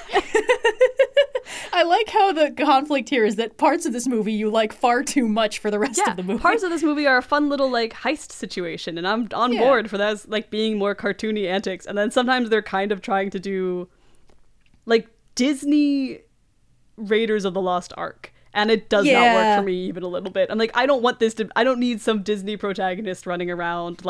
My heart is too big and quirky for these peopling her way through, a Nazi plot. That's not working for me even a little bit. Yeah. I think that's entirely fair, to be completely honest. I think that this movie works as a decent... teaser to get you to watch more Lupin the Third, because the Lupin the Third parts of this movie are the best part of the movie, and they are very, very in character. And if you're like, well, I like these guys, but the plot they were doing is stupid, it's like, oh, don't worry, can I interest you in 40 years worth of other stuff? Yeah. But return to the plot that's happening. Fujiko's doing some fancy flying, but eventually her plane is hit, and they end up flying very low, where conveniently Jigen and Goemon are in their little yellow car. So Laetitia, Fujiko, and Lupin jump to safety, although Lupin does hit the ground because Jigen has his hands full of holding Jigen is already bridle carrying Fujiko, and he can't put her down yet. There's a number of things I think are very funny about this scene. First of all, the utter lack of surprise when the car just... Because they're like in the middle of fucking nowhere. They're in like a desert. They were on a seaplane. The gang realistically had absolutely no way to drive there. No. But it's just like, oh, they've crested over a hill. Yeah, that makes sense. We're about the part of the movie where the gang needs to get together. And the other thing I thought was funny is just like, of the two people who were coming to the rescue, it's like, all right, we've got the sharpshooter and expert driver Jigen, and we've got the fucking terrifyingly powerful superhuman samurai Goemon, and we're gonna have Goemon drive and Jigen catch people who are falling from the sky. He doesn't even like Fujiko that much. Anyway. The bigger plane swings back around to shoot at them, exploding their car, and Jigen gives Lupin a noogie for not including them in their big heist plan to steal this now unlocked Brisson Diaries treasure. They've all survived the exploding of their car. They were out of the car when it exploded. Yeah. You know how it'd be. It'd be that way. Laetitia's like, they're gonna get the eclipse. What do we do? But Lupin just tells her not to worry about it. And he's like, we have no choice but to ask him. The one really guy, like this is the exact line in the sub, or in the dub, the one guy who would come for him anywhere in the world. That's almost verbatim how it was subtitled too. I'm so glad that they just kept that. It's the inspector. They're not beating the married allegations. Is a helicopter full of cops who approach, and as the dust is kicked up from their helicopter blades, they're like, look, it's Lupin, we see him, and it's clearly a scarecrow. His arms are so long, and I like that this is working, because at this point I'm like, this is the kind of goofy shit that should be working for this kind of a plot in this kind of a movie. And as the inspector and his cops all get out of the helicopter, every single one of them, and go even the pilot, and go to approach and kidnap Lupin, who has given himself in, they realize that it is a scarecrow, and they turn around, and Lupin and co. are in the helicopter and flying away. The inspector manages to like grapple hook his way onto the helicopter and pull himself in, and he's like, I gotcha. But we just hard cut to him being tied up inside with his face all drawn on like it was with Lupin earlier, because he is dramatically outnumbered by these superhuman people, and also Laetitia, who's there. Yeah, Laetitia, who's here to be, I guess, the audience surrogate, on the assumption that like she is not smart enough at figuring out the plot to be an adequate audience surrogate. You're right. She's just the thing that hooked them into the main plot at this point. The group brings the inspector up to speed, and it's like, yep, Nazis bad. Probably we should work together to stop them. And Laetitia seems to be the one who really convinces the inspector, as she is a pretty girl who's like, please. And then he gets all blushy and red and is like, yeah, woo-woo, we should work together. She's just so pure of heart and stuff, I guess. I feel like the movie very carefully dances around like shipping her with anybody, because the Lupin crew are kind of ageless in a they've been at this for 40 something years kind of way, and she's aggressively not in college yet, so like, you know, probably best just not touch on that. Yeah, it was I think they did an adequate job of not making anything romance does not really factor into this even a little bit. We go to the Atlantic coast, an offshore oil rig, where the inspector is refueling the copter. Lupin asks Laetitia what's up. She's looking down, and she's like, well, I worked with Nazis for like most of my life. That's pretty sucky. And Lupin's complicit in something horrible. And he's like, well, that guy wasn't your real grandfather. He only adopted you because you were the rightful heir to the key he had. And he has to reveal to her. Yeah, he has to tell her. She's a Brisson. And I'm like, what do you mean you did not figure that out yet? It kind of, the thing is, I feel like they identified a trope that can be extremely powerful when it's done right, which is the password was your name. Because, like, that's what they did in fucking Rogue One. And it was like, aw, he cared, I guess. But in this case, it's like, the password that had, like, no English words could have possibly been it except your extremely contrived name. It was rough. This is a rough conversation for me and audience member to sit through, because Lupin really just to tell her that like, well, your love for archaeology is also a sign that you are a Brisson. It's just like how I love stealing shit because my grandfather was a thief. It's back in the box. It's in the box. It's on the shelf. I'm not touching it. I'm just like, haha, that's so funny. Legacy is weird. Yeah, and Letitia finally believes him, and Lupin's like, the key that I stole on the way out is also here in my hands. So, ha ha ha, we have something, and it matches the one that you got from your grandfather. Because apparently, not only are we much like our ancestors, but also it was Brisson and Lupin who were Arsène, collaborators and worked together. And I'm like, why do they need to be connected like this? The thing is, I don't hate this part because it's not necessary, but it does like feed into a slightly cool thing in like the third act that I thought was kind of neat.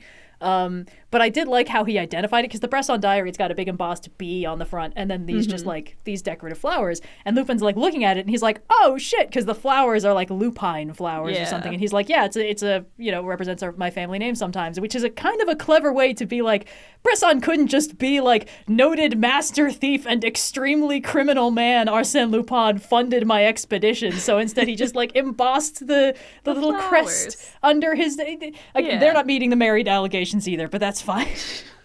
And Lupin's also like, I have the diary because I stole it, and also the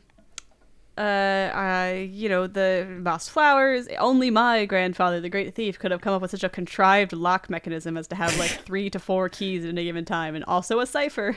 That does track, actually. Which that made sense to me, and then I was like, I feel like what I needed from this movie was like a more significant reminder that Brisson had a collaborator and that Lupin was around that time, like actively doing crazy shit. Because it sort of just came out of nowhere, even though they had one line about Brisson had a collaborator, and they had one line about Lupin couldn't steal the diary. And I'm like, these two things do not immediately in my mind make me think that this scene is built up to nearly enough for how much time I had to spend on, she's totally not a Brisson, you guys.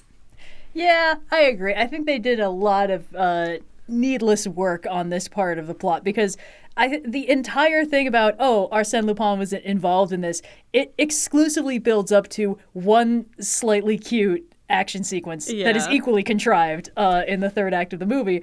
And I think it's just there. I feel like what they probably did is they designed the poster first, and they were like, how do we get Lupin in these accessories? How do we make this happen? We need him in the hat and the cane. What do we do? You know, if they could have snuck in the monocle, they would have. Oh, yeah. Letitia also wonders why her grandfather didn't destroy Eclipse when he found it, and Lupin posits that maybe Brisson thought that someday humanity would be worthy. Cool that he was wrong. And also the place that they have to go to is Teotihuacan or somewhere nearby. It's neat. So they're going to go to South America. Yay. Remember that for later, audience. And Brisson and Lupin are collaborators once again through their grandchildren. We cut to a little bit north or south or somewhere adjacent to Teotihuacan, where the Nazis have already arrived, entering a secret cave, the ruins of the Eclipse.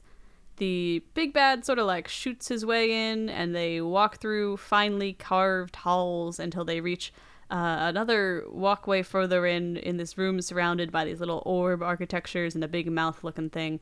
And Lambert goes to send a grunt through the hall, and it's Hans. He's had a couple lines of dialogue before. I was like, Lambert, you're doing my man Hans dirty like this. Hans makes fun of Lambert. He's like, ha ha ha, you too scared? And then he gets promptly squashed, like, by a gravity trap. Horribly. He gets, like, folded in on himself. He turns into, like, nothing. It's crazy. Yeah. It's horrifying.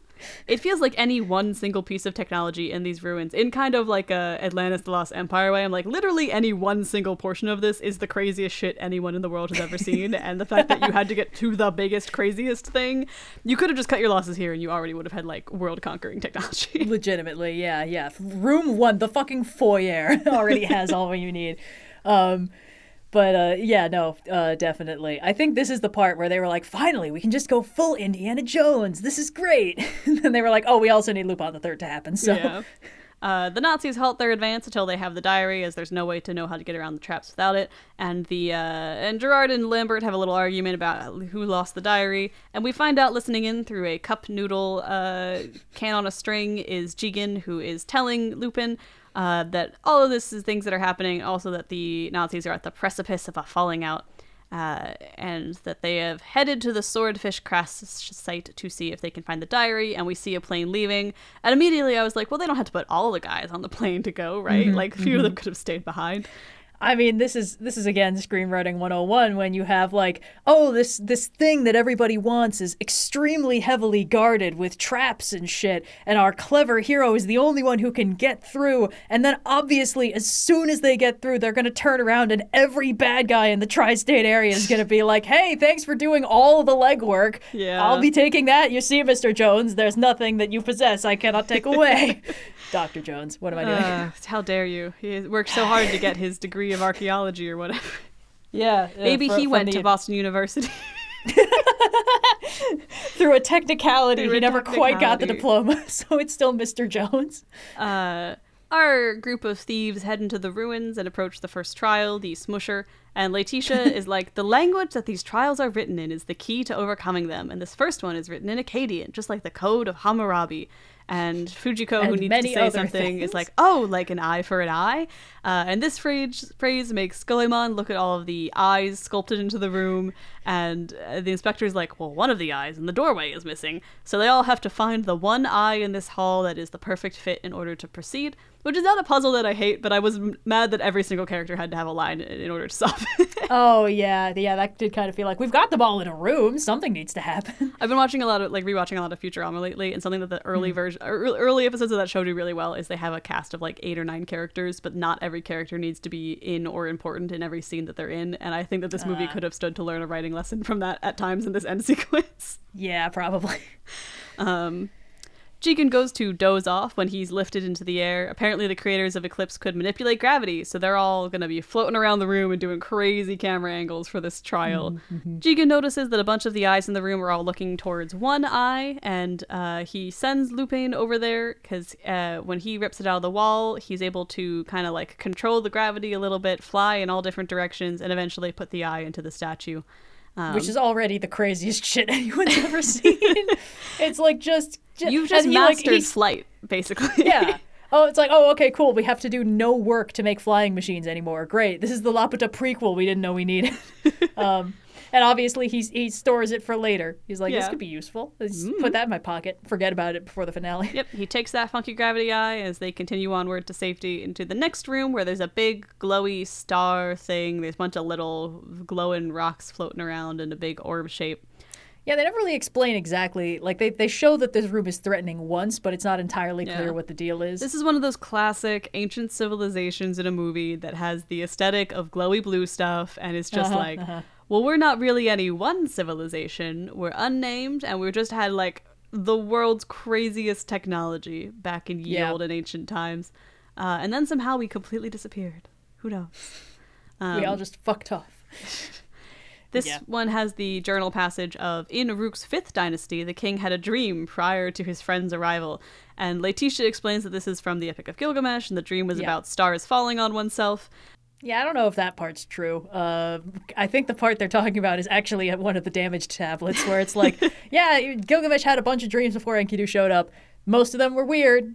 Bye, but that feels like a safe bet to use one of the damaged tablets in a movie if you need it to just say something. True, yeah, they could just be like, "Oh, this is the timeline where they didn't drop the rock, so now it's fine."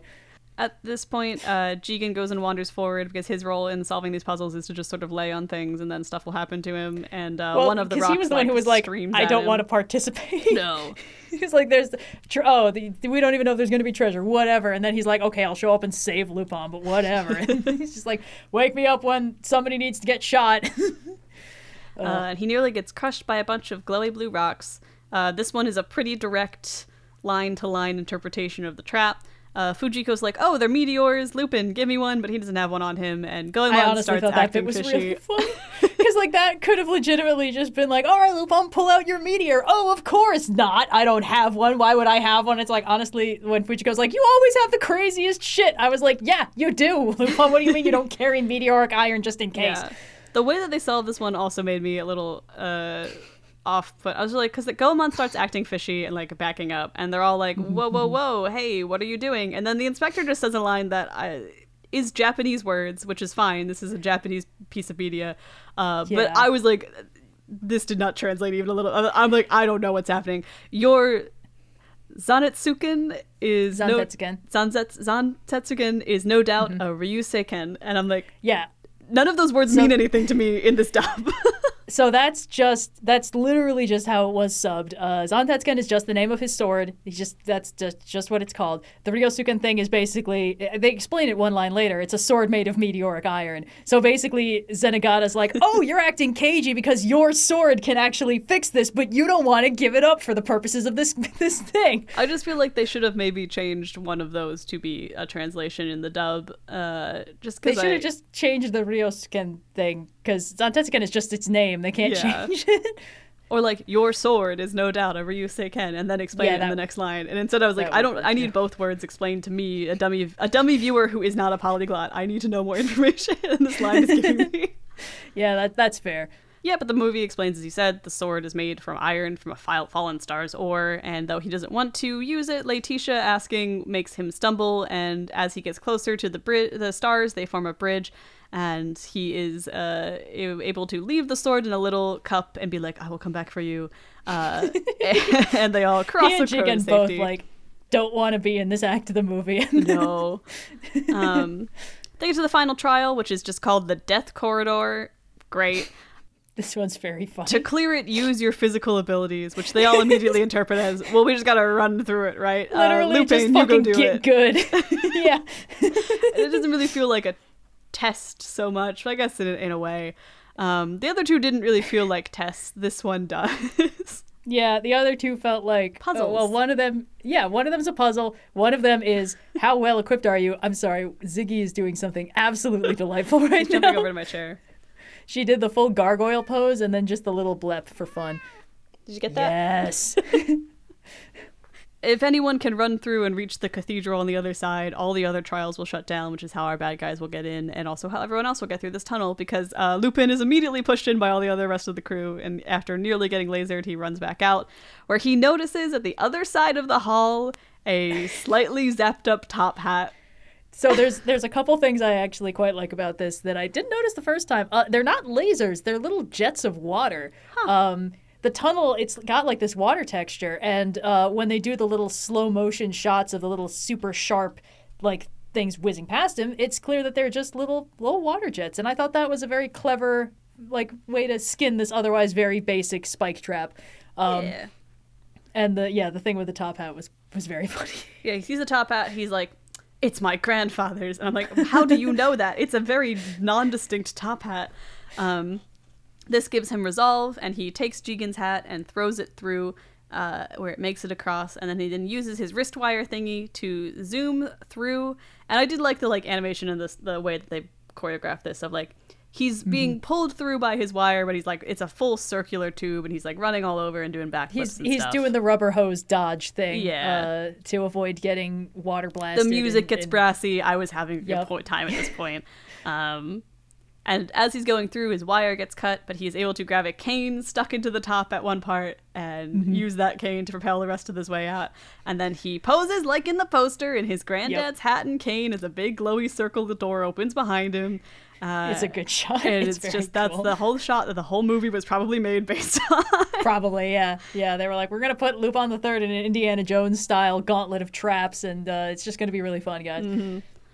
Lupin and co celebrate, and as they enter the cathedral, Lambert commends them. Oh no, the Nazis are still here. Predictably, the big bad and the one main scientist did not go back to just comb through wreckage and instead sent some goons to do so. Mm-hmm. They tricked our crew of tricksters. Lambert and the bad guy, they tie the other members of the crew up and start walking Laetitia and the diary up to the big device in the middle of the room. And there's a little shot of all of the crew bemoaning their respective lacks of treasure and swords and freedom and whatnot. Again, it feels like there's two different movies happening. Yeah, this feels like, all right, we got to shoo out the clowns so we can do the Indiana Jones thing again. Yeah. But I don't know, I thought it was a little bit funny, just in the sense that these guys are fun characters, and just them, like, shitposting is automatically funny to me. I find them very charming, and I like them as characters. I just wish they were in a different movie. I have excellent news about the previous 40 years of Lupin the Third content. This is the point where the subtitles revealed to me that the one guy's name was Gerard, and in my notes it does say, approaching the mysterious device are Lambert, Letitia, and Gerard in all caps. It's not the most villainous name I've ever heard. They unveil the big device, it whirs to life. Lambert demands Letitia give him the diary, and she's like, no, I'll never just hand it to you. So he monologues about how she stole the diary and that he's got all this evidence that she's a crazy thief now and her reputation is ruined and that she'll probably go to jail, so say goodbye to Boston University. No, the most acclaimed academic institution in the world. You'll never get to ride the T or go cheer on the Terriers at Canis Arena. And how could you miss the glories of moving day? I mean, I think this is pre the existence of Warren Towers, but I'm sure there's a different freshman dorm you could live in. He just takes the diary out of her hands, though, a thing he could have done the entire time without the monologue, and starts... But first he had to really establish how much of a horrible piece of shit he is.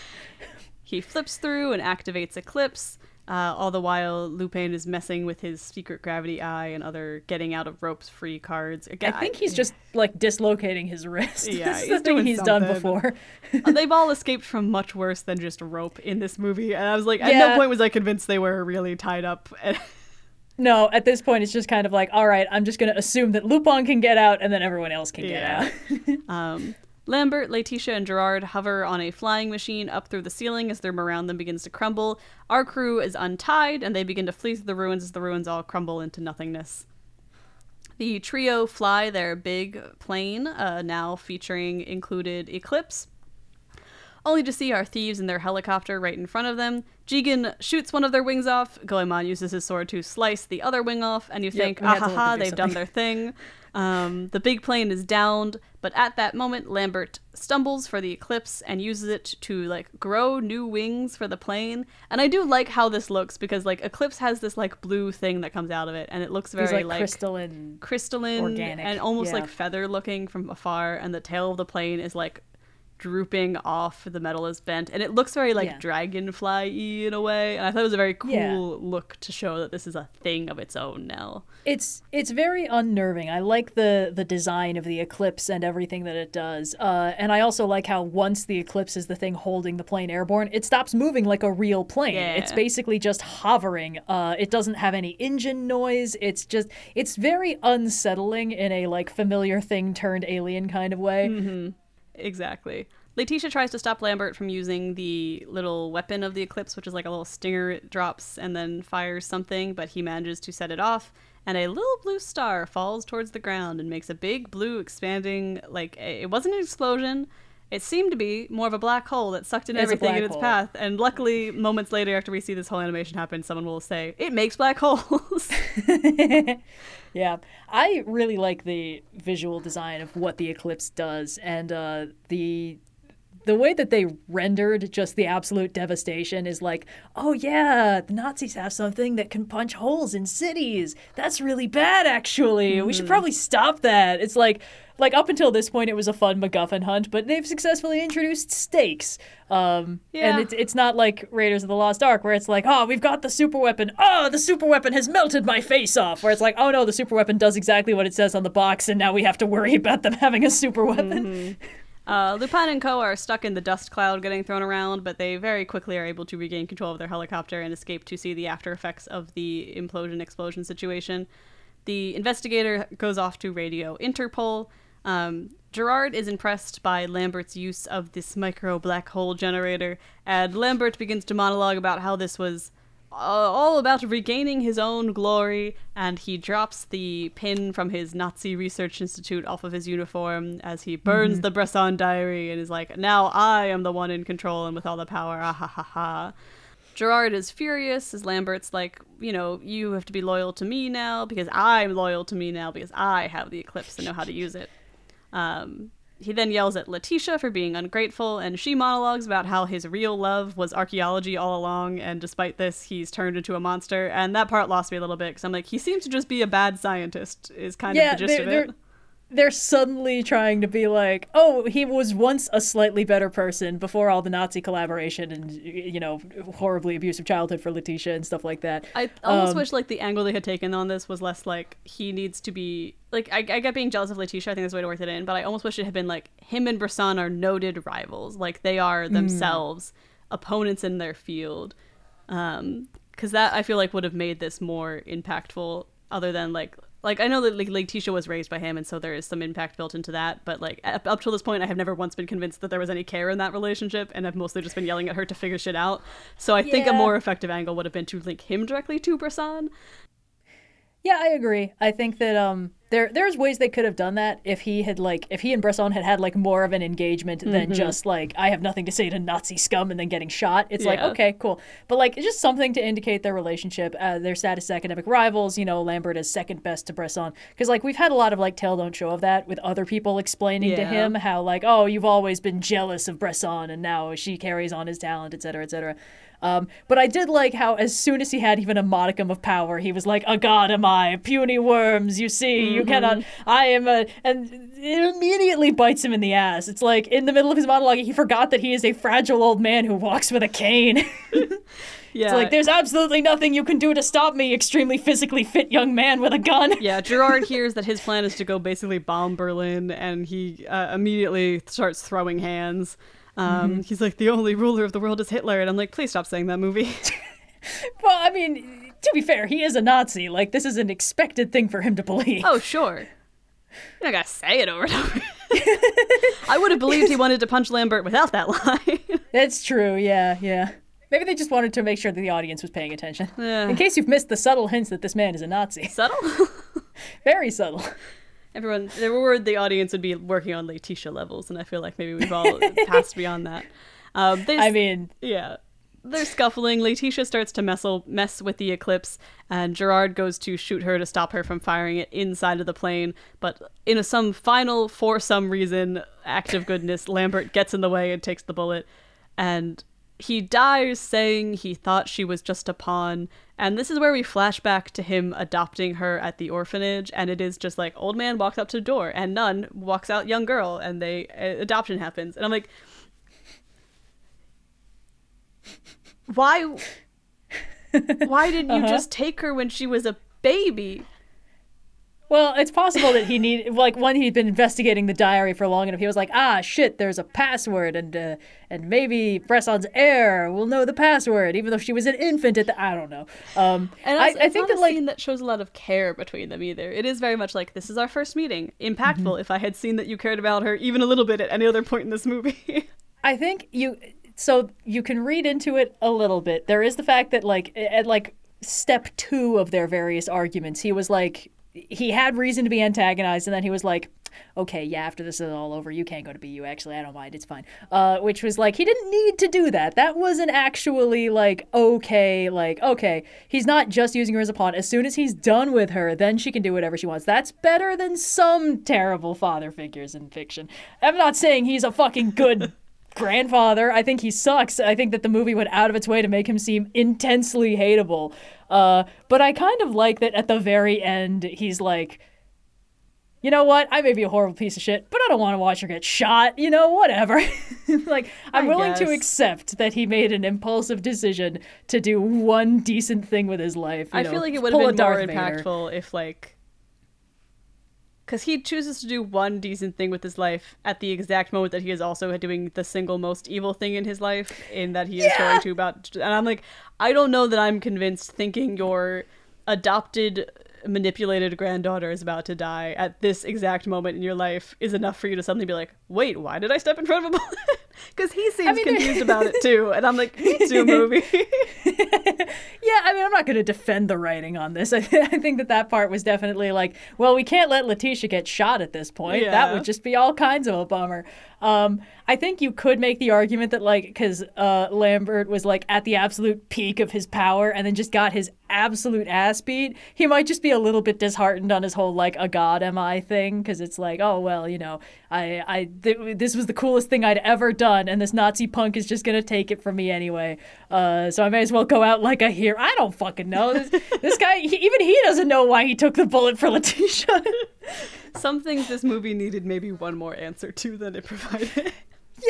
Yeah, and they spent so much time on so many parts of it. And then, I wonder if she's Brissanne's long-lost granddaughter. Nah, I'm sure there's a bunch of other characters she could possibly be in this movie.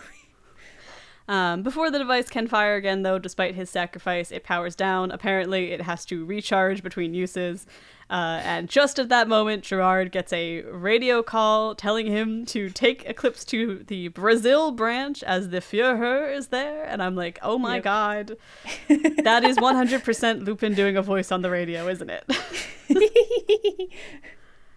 I don't know if every time Lupin's wearing a rubber mask, they have the actor doing the impression of whatever character he's impersonating. Because sometimes he's like flawlessly impersonating Zenigata. So I don't know if that's just Lupin's actor doing like a really good Zenigata or if they just swap actors. Yeah. But yeah, in this case, it's definitely like, come on, man. Hey, you should come to this pre-planned location where we will present a person in a very, very convincing appearance of this character that you're expecting. Who could it possibly be? Gerard is overjoyed to hear his hero is still alive and they head for Brazil. At the Brazil chapter, Gerard is greeted by an old man in a wheelchair. Supposed to be Hitler. Sorry. I'm seeing all the fucking 5 stages of grief. At this point, I was 100% certain that this was Lupin and the movie will prove you right. Yes, you are absolutely correct. I think it's it's good to you. As upset as I was when they introduced the photo of Hitler from Gerard, I think it makes sense that his character would fall for this ploy, given that context clue being included. But quote-unquote Hitler thanks him for his service and examines his gun, which Letitia steals and points at Hitler, demanding to know what he was planning to do with the world. And Hitler explains that he was going to take those he considered the chosen ones and create a world for them all. And I'm like, we don't need to this is not the question you should be asking right now. Yeah, we don't need to talk about this. What are you going to do with the eclipse? It would be a different variant. To be fair, she's probably... she's evidently never fucking researched absolutely any World War II history up until this point. She's either lived in Germany or Paris her entire life.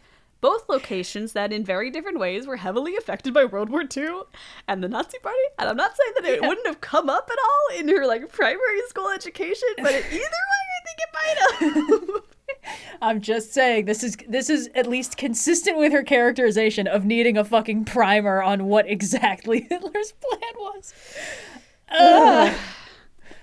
She is grabbed by Gerard and sent away by one of the guards who, even though we only see a corner of his face, has so much more facial hair and longer hair than anyone else. And I was like, oh, Jigen? It's so overtly Jigen. Hitler, quote unquote, asked to see the eclipse up close. And Gerard explains how it works as they go up in the plane. And while he's examining it, Hitler stands up and starts getting goofier. And Gerard's like, whoa, you're standing? And then Lupin's voice comes out of him and he starts rubber hosing like he does. And it's time for the final sting operation. Yay. Jigen is walking Letitia through the halls and then asks why she looks so blue. I mean, a guard. She's definitely in trouble. The subtitles labeled it as his voice. God damn it, subtitles. And she's like, whoa, it's my body. And then they open a door to reveal the inspector and the rest of the crew are all there. This location had been seized by Interpol, and it was all of them who had set up a trap for Gerard. And we then see a little sequence where the jazzy music picks up, and we flash back to them parachuting into the base and all doing their little different fighting moves and fighting with Interpol to take down all the Nazis. I wanted to see that scene instead. Yeah, right? I get why we didn't do that, because they needed to preserve the reveal of oh no, Letitia's in trouble. Just kidding, everything's under control. But there were so many bits where I was like, oh, they're putting that in the trailer, they're putting that in the trailer, that's a trailer shot. And yeah. It's just like, just give me that move, give me that 20-minute episode of Lupin the Third. I wouldn't have minded. This would have been a better, I think that the problem of this movie I had the most is that so much time was spent on Letitia and figuring everything out, and I'm like, but the Lupin part's the good things, and this whole sequence here, like you said, I want to see them take down the Nazi base. I want to see them all use their special skills and talents to, conquer this place, and we get very little, yeah. There is nothing more fun in an average episode of Lupin the Third than watching Goemon cut something ridiculous in half, or Jigen do some kind of ridiculous trick shot, or Lupin pull off some kind of ridiculous heist. And Fujiko's special skill is mostly betraying everybody else, but sometimes she shows up and does something that's surprising. I just think there's a very strong movie in, for once, the inspector and Lupin do have to team up. Circumstances are contrived a little bit because we have to take down this crazy existential threat. The book could still be stolen by Letitia in the beginning. We just don't have to have them go through the whole thing. I feel like there's a movie in there where the finale is they conquer the space and then they set the same trap that they do at the end, and then it kind of plays out very similarly. And we just don't have to go through the back and forth of figuring out who the fuck Brissanne's granddaughter is for like 20 minutes. You would enjoy several episodes of Lupin the Third that do exactly that. Letitia notices that Lupin is missing and that he is on the plane, and on the eclipse, Lupin reveals himself and reveals that Hitler has indeed been dead the whole time. Shocking, only Gerard.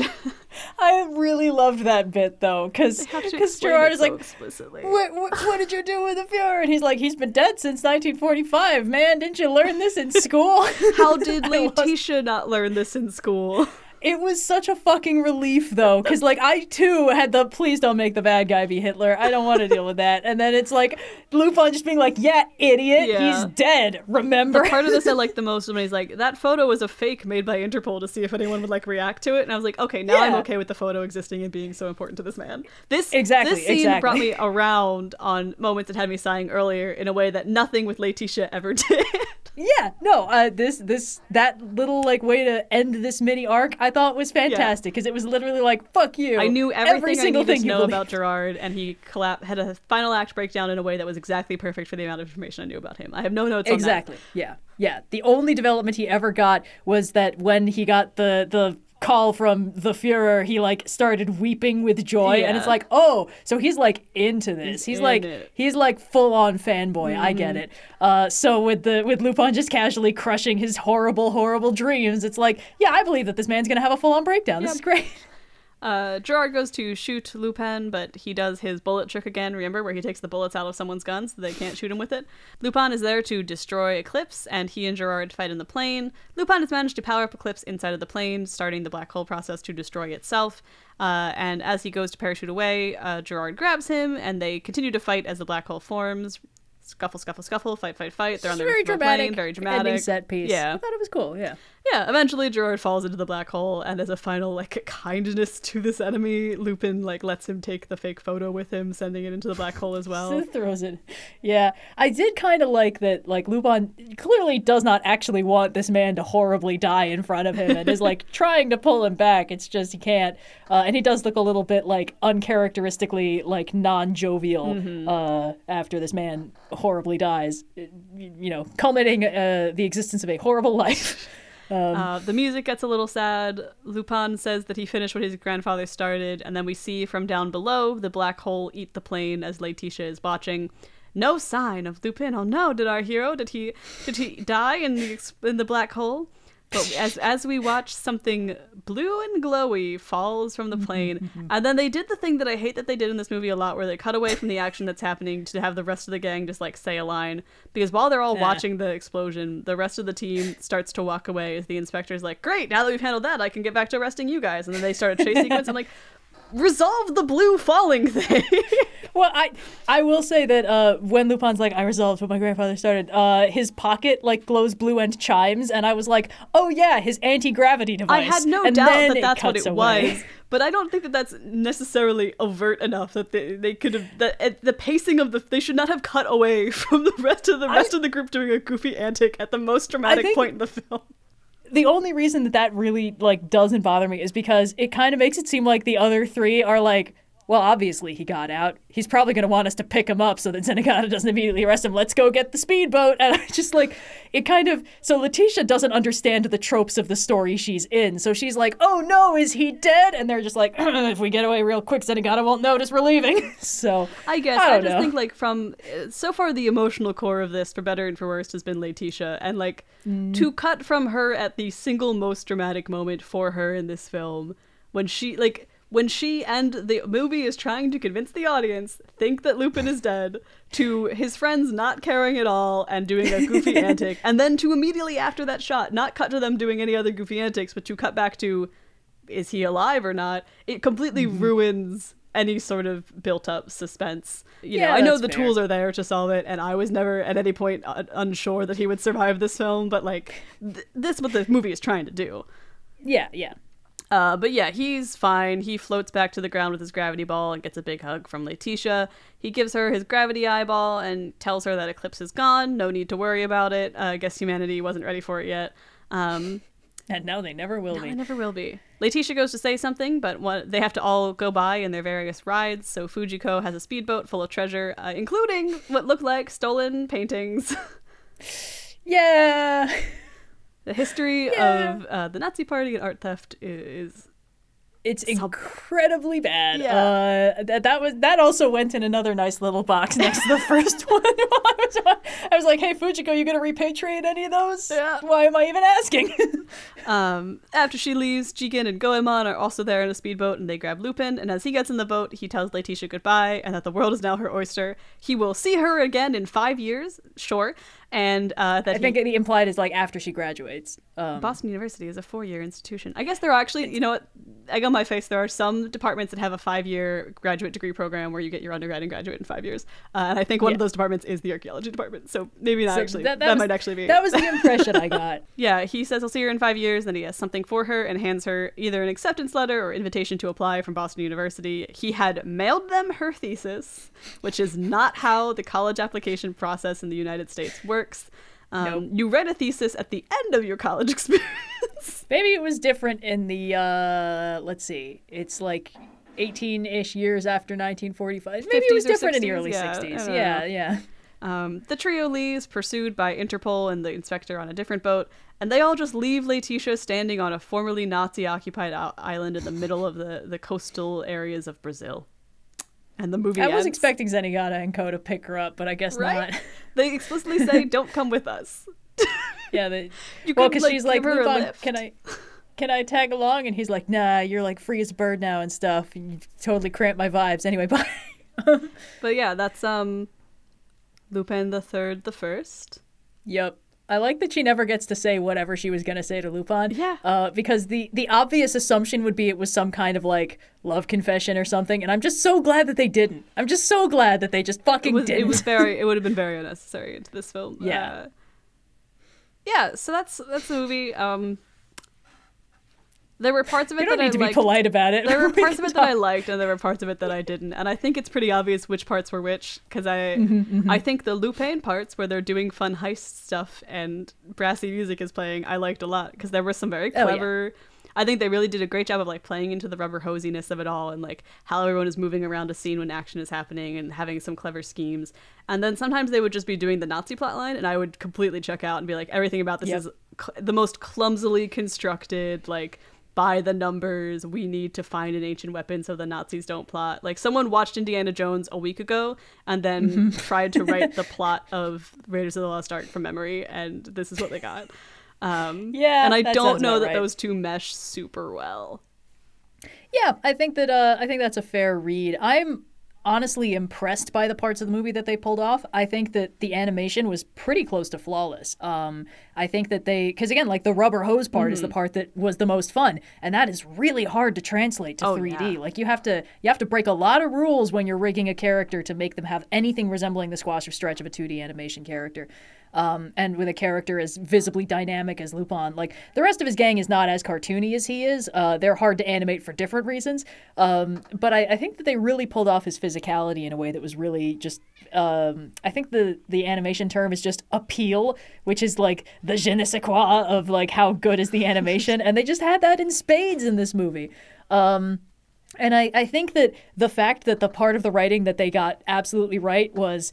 the main guys, the protagonists that are from the you're distracting me with Cat, that's not fair. But because there are so many things that we've seen that have been like movie adaptations or sequels or reboots or remakes that are clearly trying to take something old and like modernize it for like a younger, hipper audience. And oftentimes it comes across as kind of a bastardization where they take the things that people loved about the original and none of the appeal comes through. And I think the fact that what they pulled off best in this movie is just the rock solid characterization of the characters that have like 40 years of... you know, animated history and characterization going into them.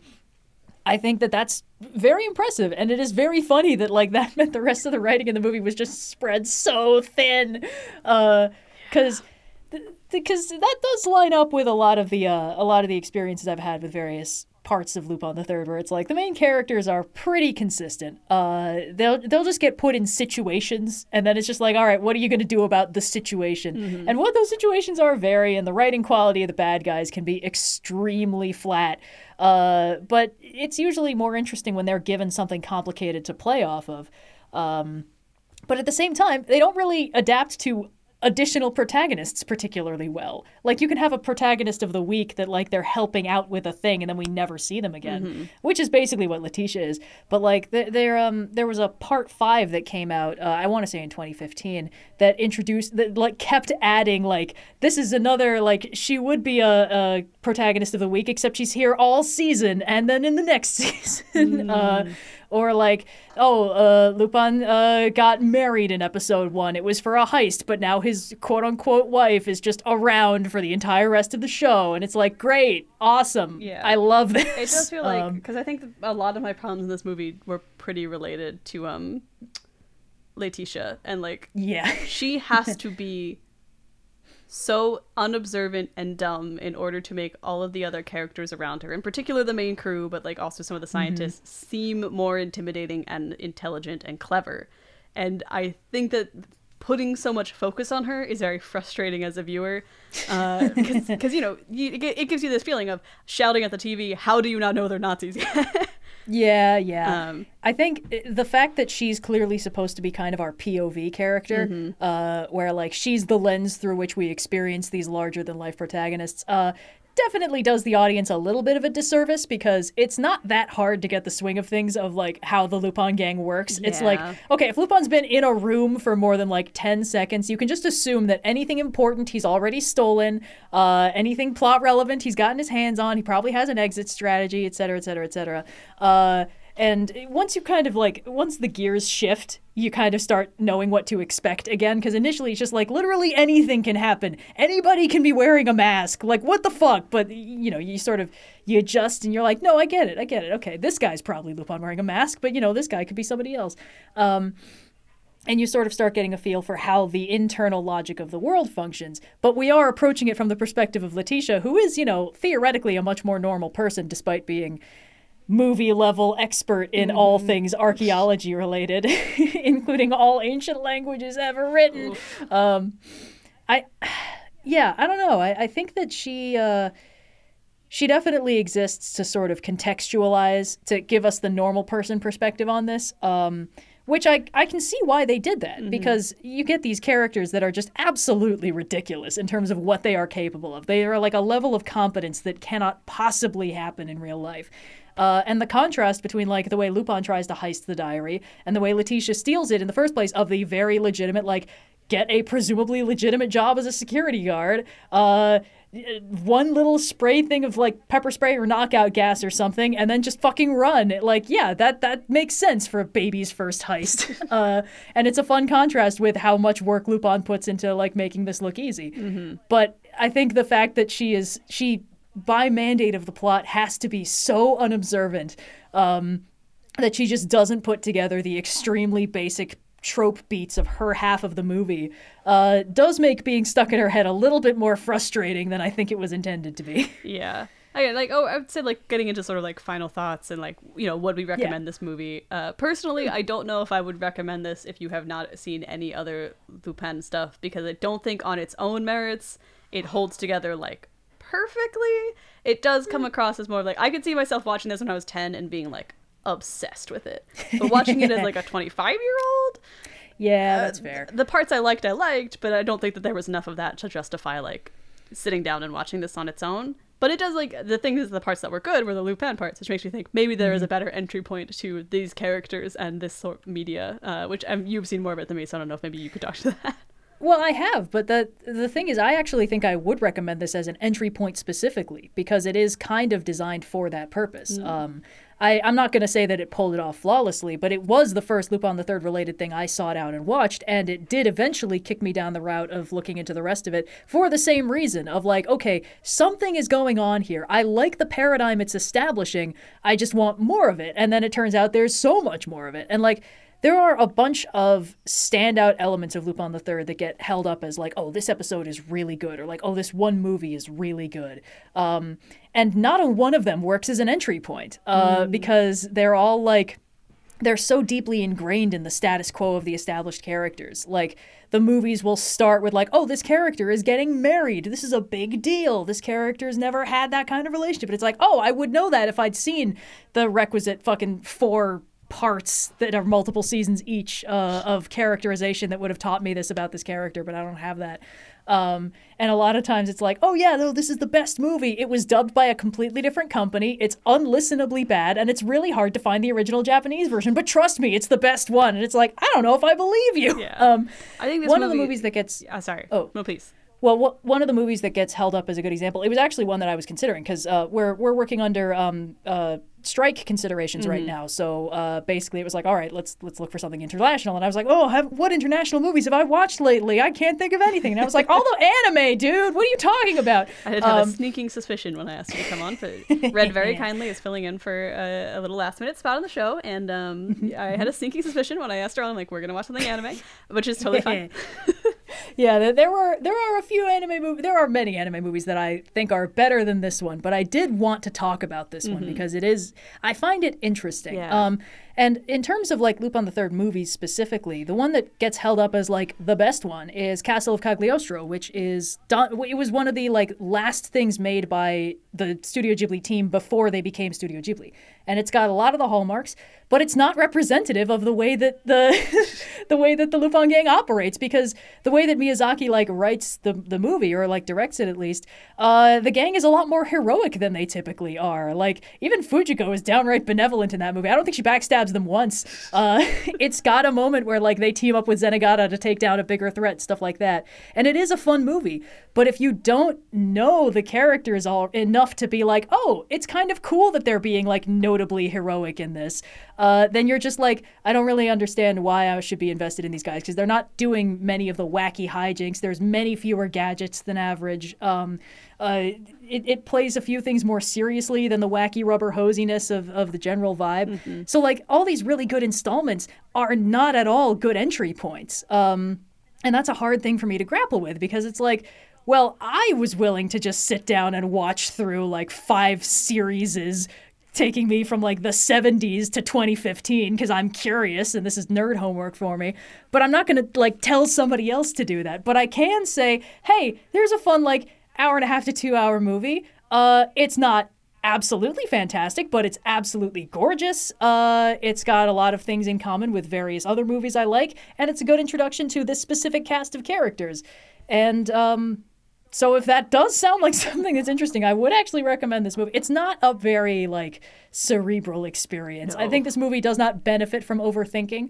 I think that, like, the amount of overthinking I had to do to justify a couple of the plot holes was, like, already, like, we're punching through, we're seeing the code at that point. Yeah. Like, it's not good for you. I try to always take movies on pretty face value. I'm like, especially for this podcast, like, I want to watch this and I want to think about it in terms of the information they presented us and how they presented it to us. And I don't want to have to, like, do a lot of considerations for plot holes and things like that, because that's not really what it's about, right? It's about, did this movie do a good job of telling its story? Yeah. I found it difficult to not do that with this movie, because there were a lot of points where I'm like, the information you presented and the information that they're acting upon is not the things that I, the viewer, am thinking about, and that is a problem. But again, like, I think it's just a difference of exposure to these characters. The animation, like you said, is very, very pretty. If you are at all an animation fan, you'd benefit from viewing particularly the action sequences, but a lot of it as well. Yeah, this is one of the earlier 3D animated movies that really felt like it was using the medium of 3D animation in a way that I thought was impressive. Like, this was, I want to say, like, when did Spider-Verse come out? I want to say that was like a little bit before this. Well, this came out 2019, I think. I think it would have been right around the same time.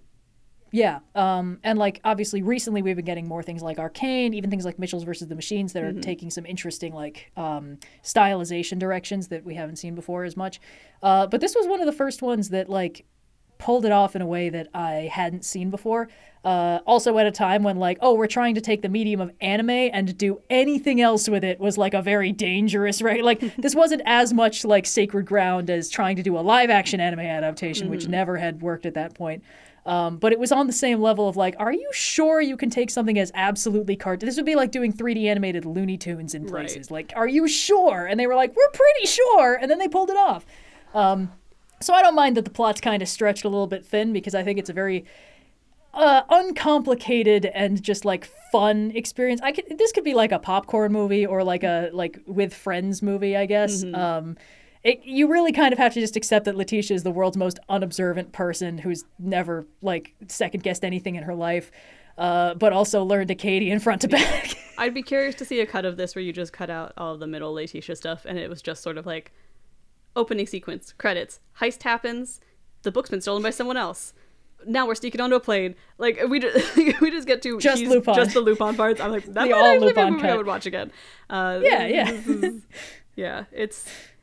It was a good time. I realized I had many criticisms, but it was still a fun enough watch overall. I'm glad. Yeah, I had a good time watching it for this podcast. I don't think I would have sought it out otherwise. You audience can judge for yourselves based on your level of fan of animation and willingness to put up with Letitia's plotline, whether or not you want to watch it yourself. What you can do is you can watch it, and then you can watch Raiders of the Lost Ark, and then you can watch Castle in the Sky, and it'll just be a slow, like, escalation of, like, oh, that's what I wanted the story to be like. But, Red, thank you so much for joining me again. If listeners want to hear more from you, where can they find you? Yeah, the vast majority of where you can find my voice is on Overly Sarcastic Productions, the YouTube channel, and the correlated Overly Sarcastic podcast that comes out bi-weekly. Not that bi-weekly, it's the other bi-weekly. Oh God, sorry. That's about me sorted. So, right, all that will be linked in the show notes below. I'm off to steal a mysterious artifact with various family crests and lock mechanisms on it. And all of the letters in the cipher are SOPHIA, so who knows what it could spell. We'll catch you next time. We need a 5-letter word that uses all 5 of these letters. We'll catch you next time. Thanks for listening. Adios.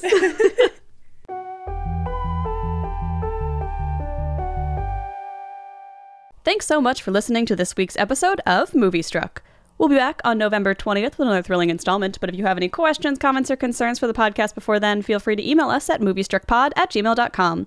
If you enjoyed the show, please rate us and leave a review on your preferred podcast platform, and if you really enjoyed the show, consider becoming a patron for more exclusive benefits like special Discord server channels and monthly patron-selected movie reviews.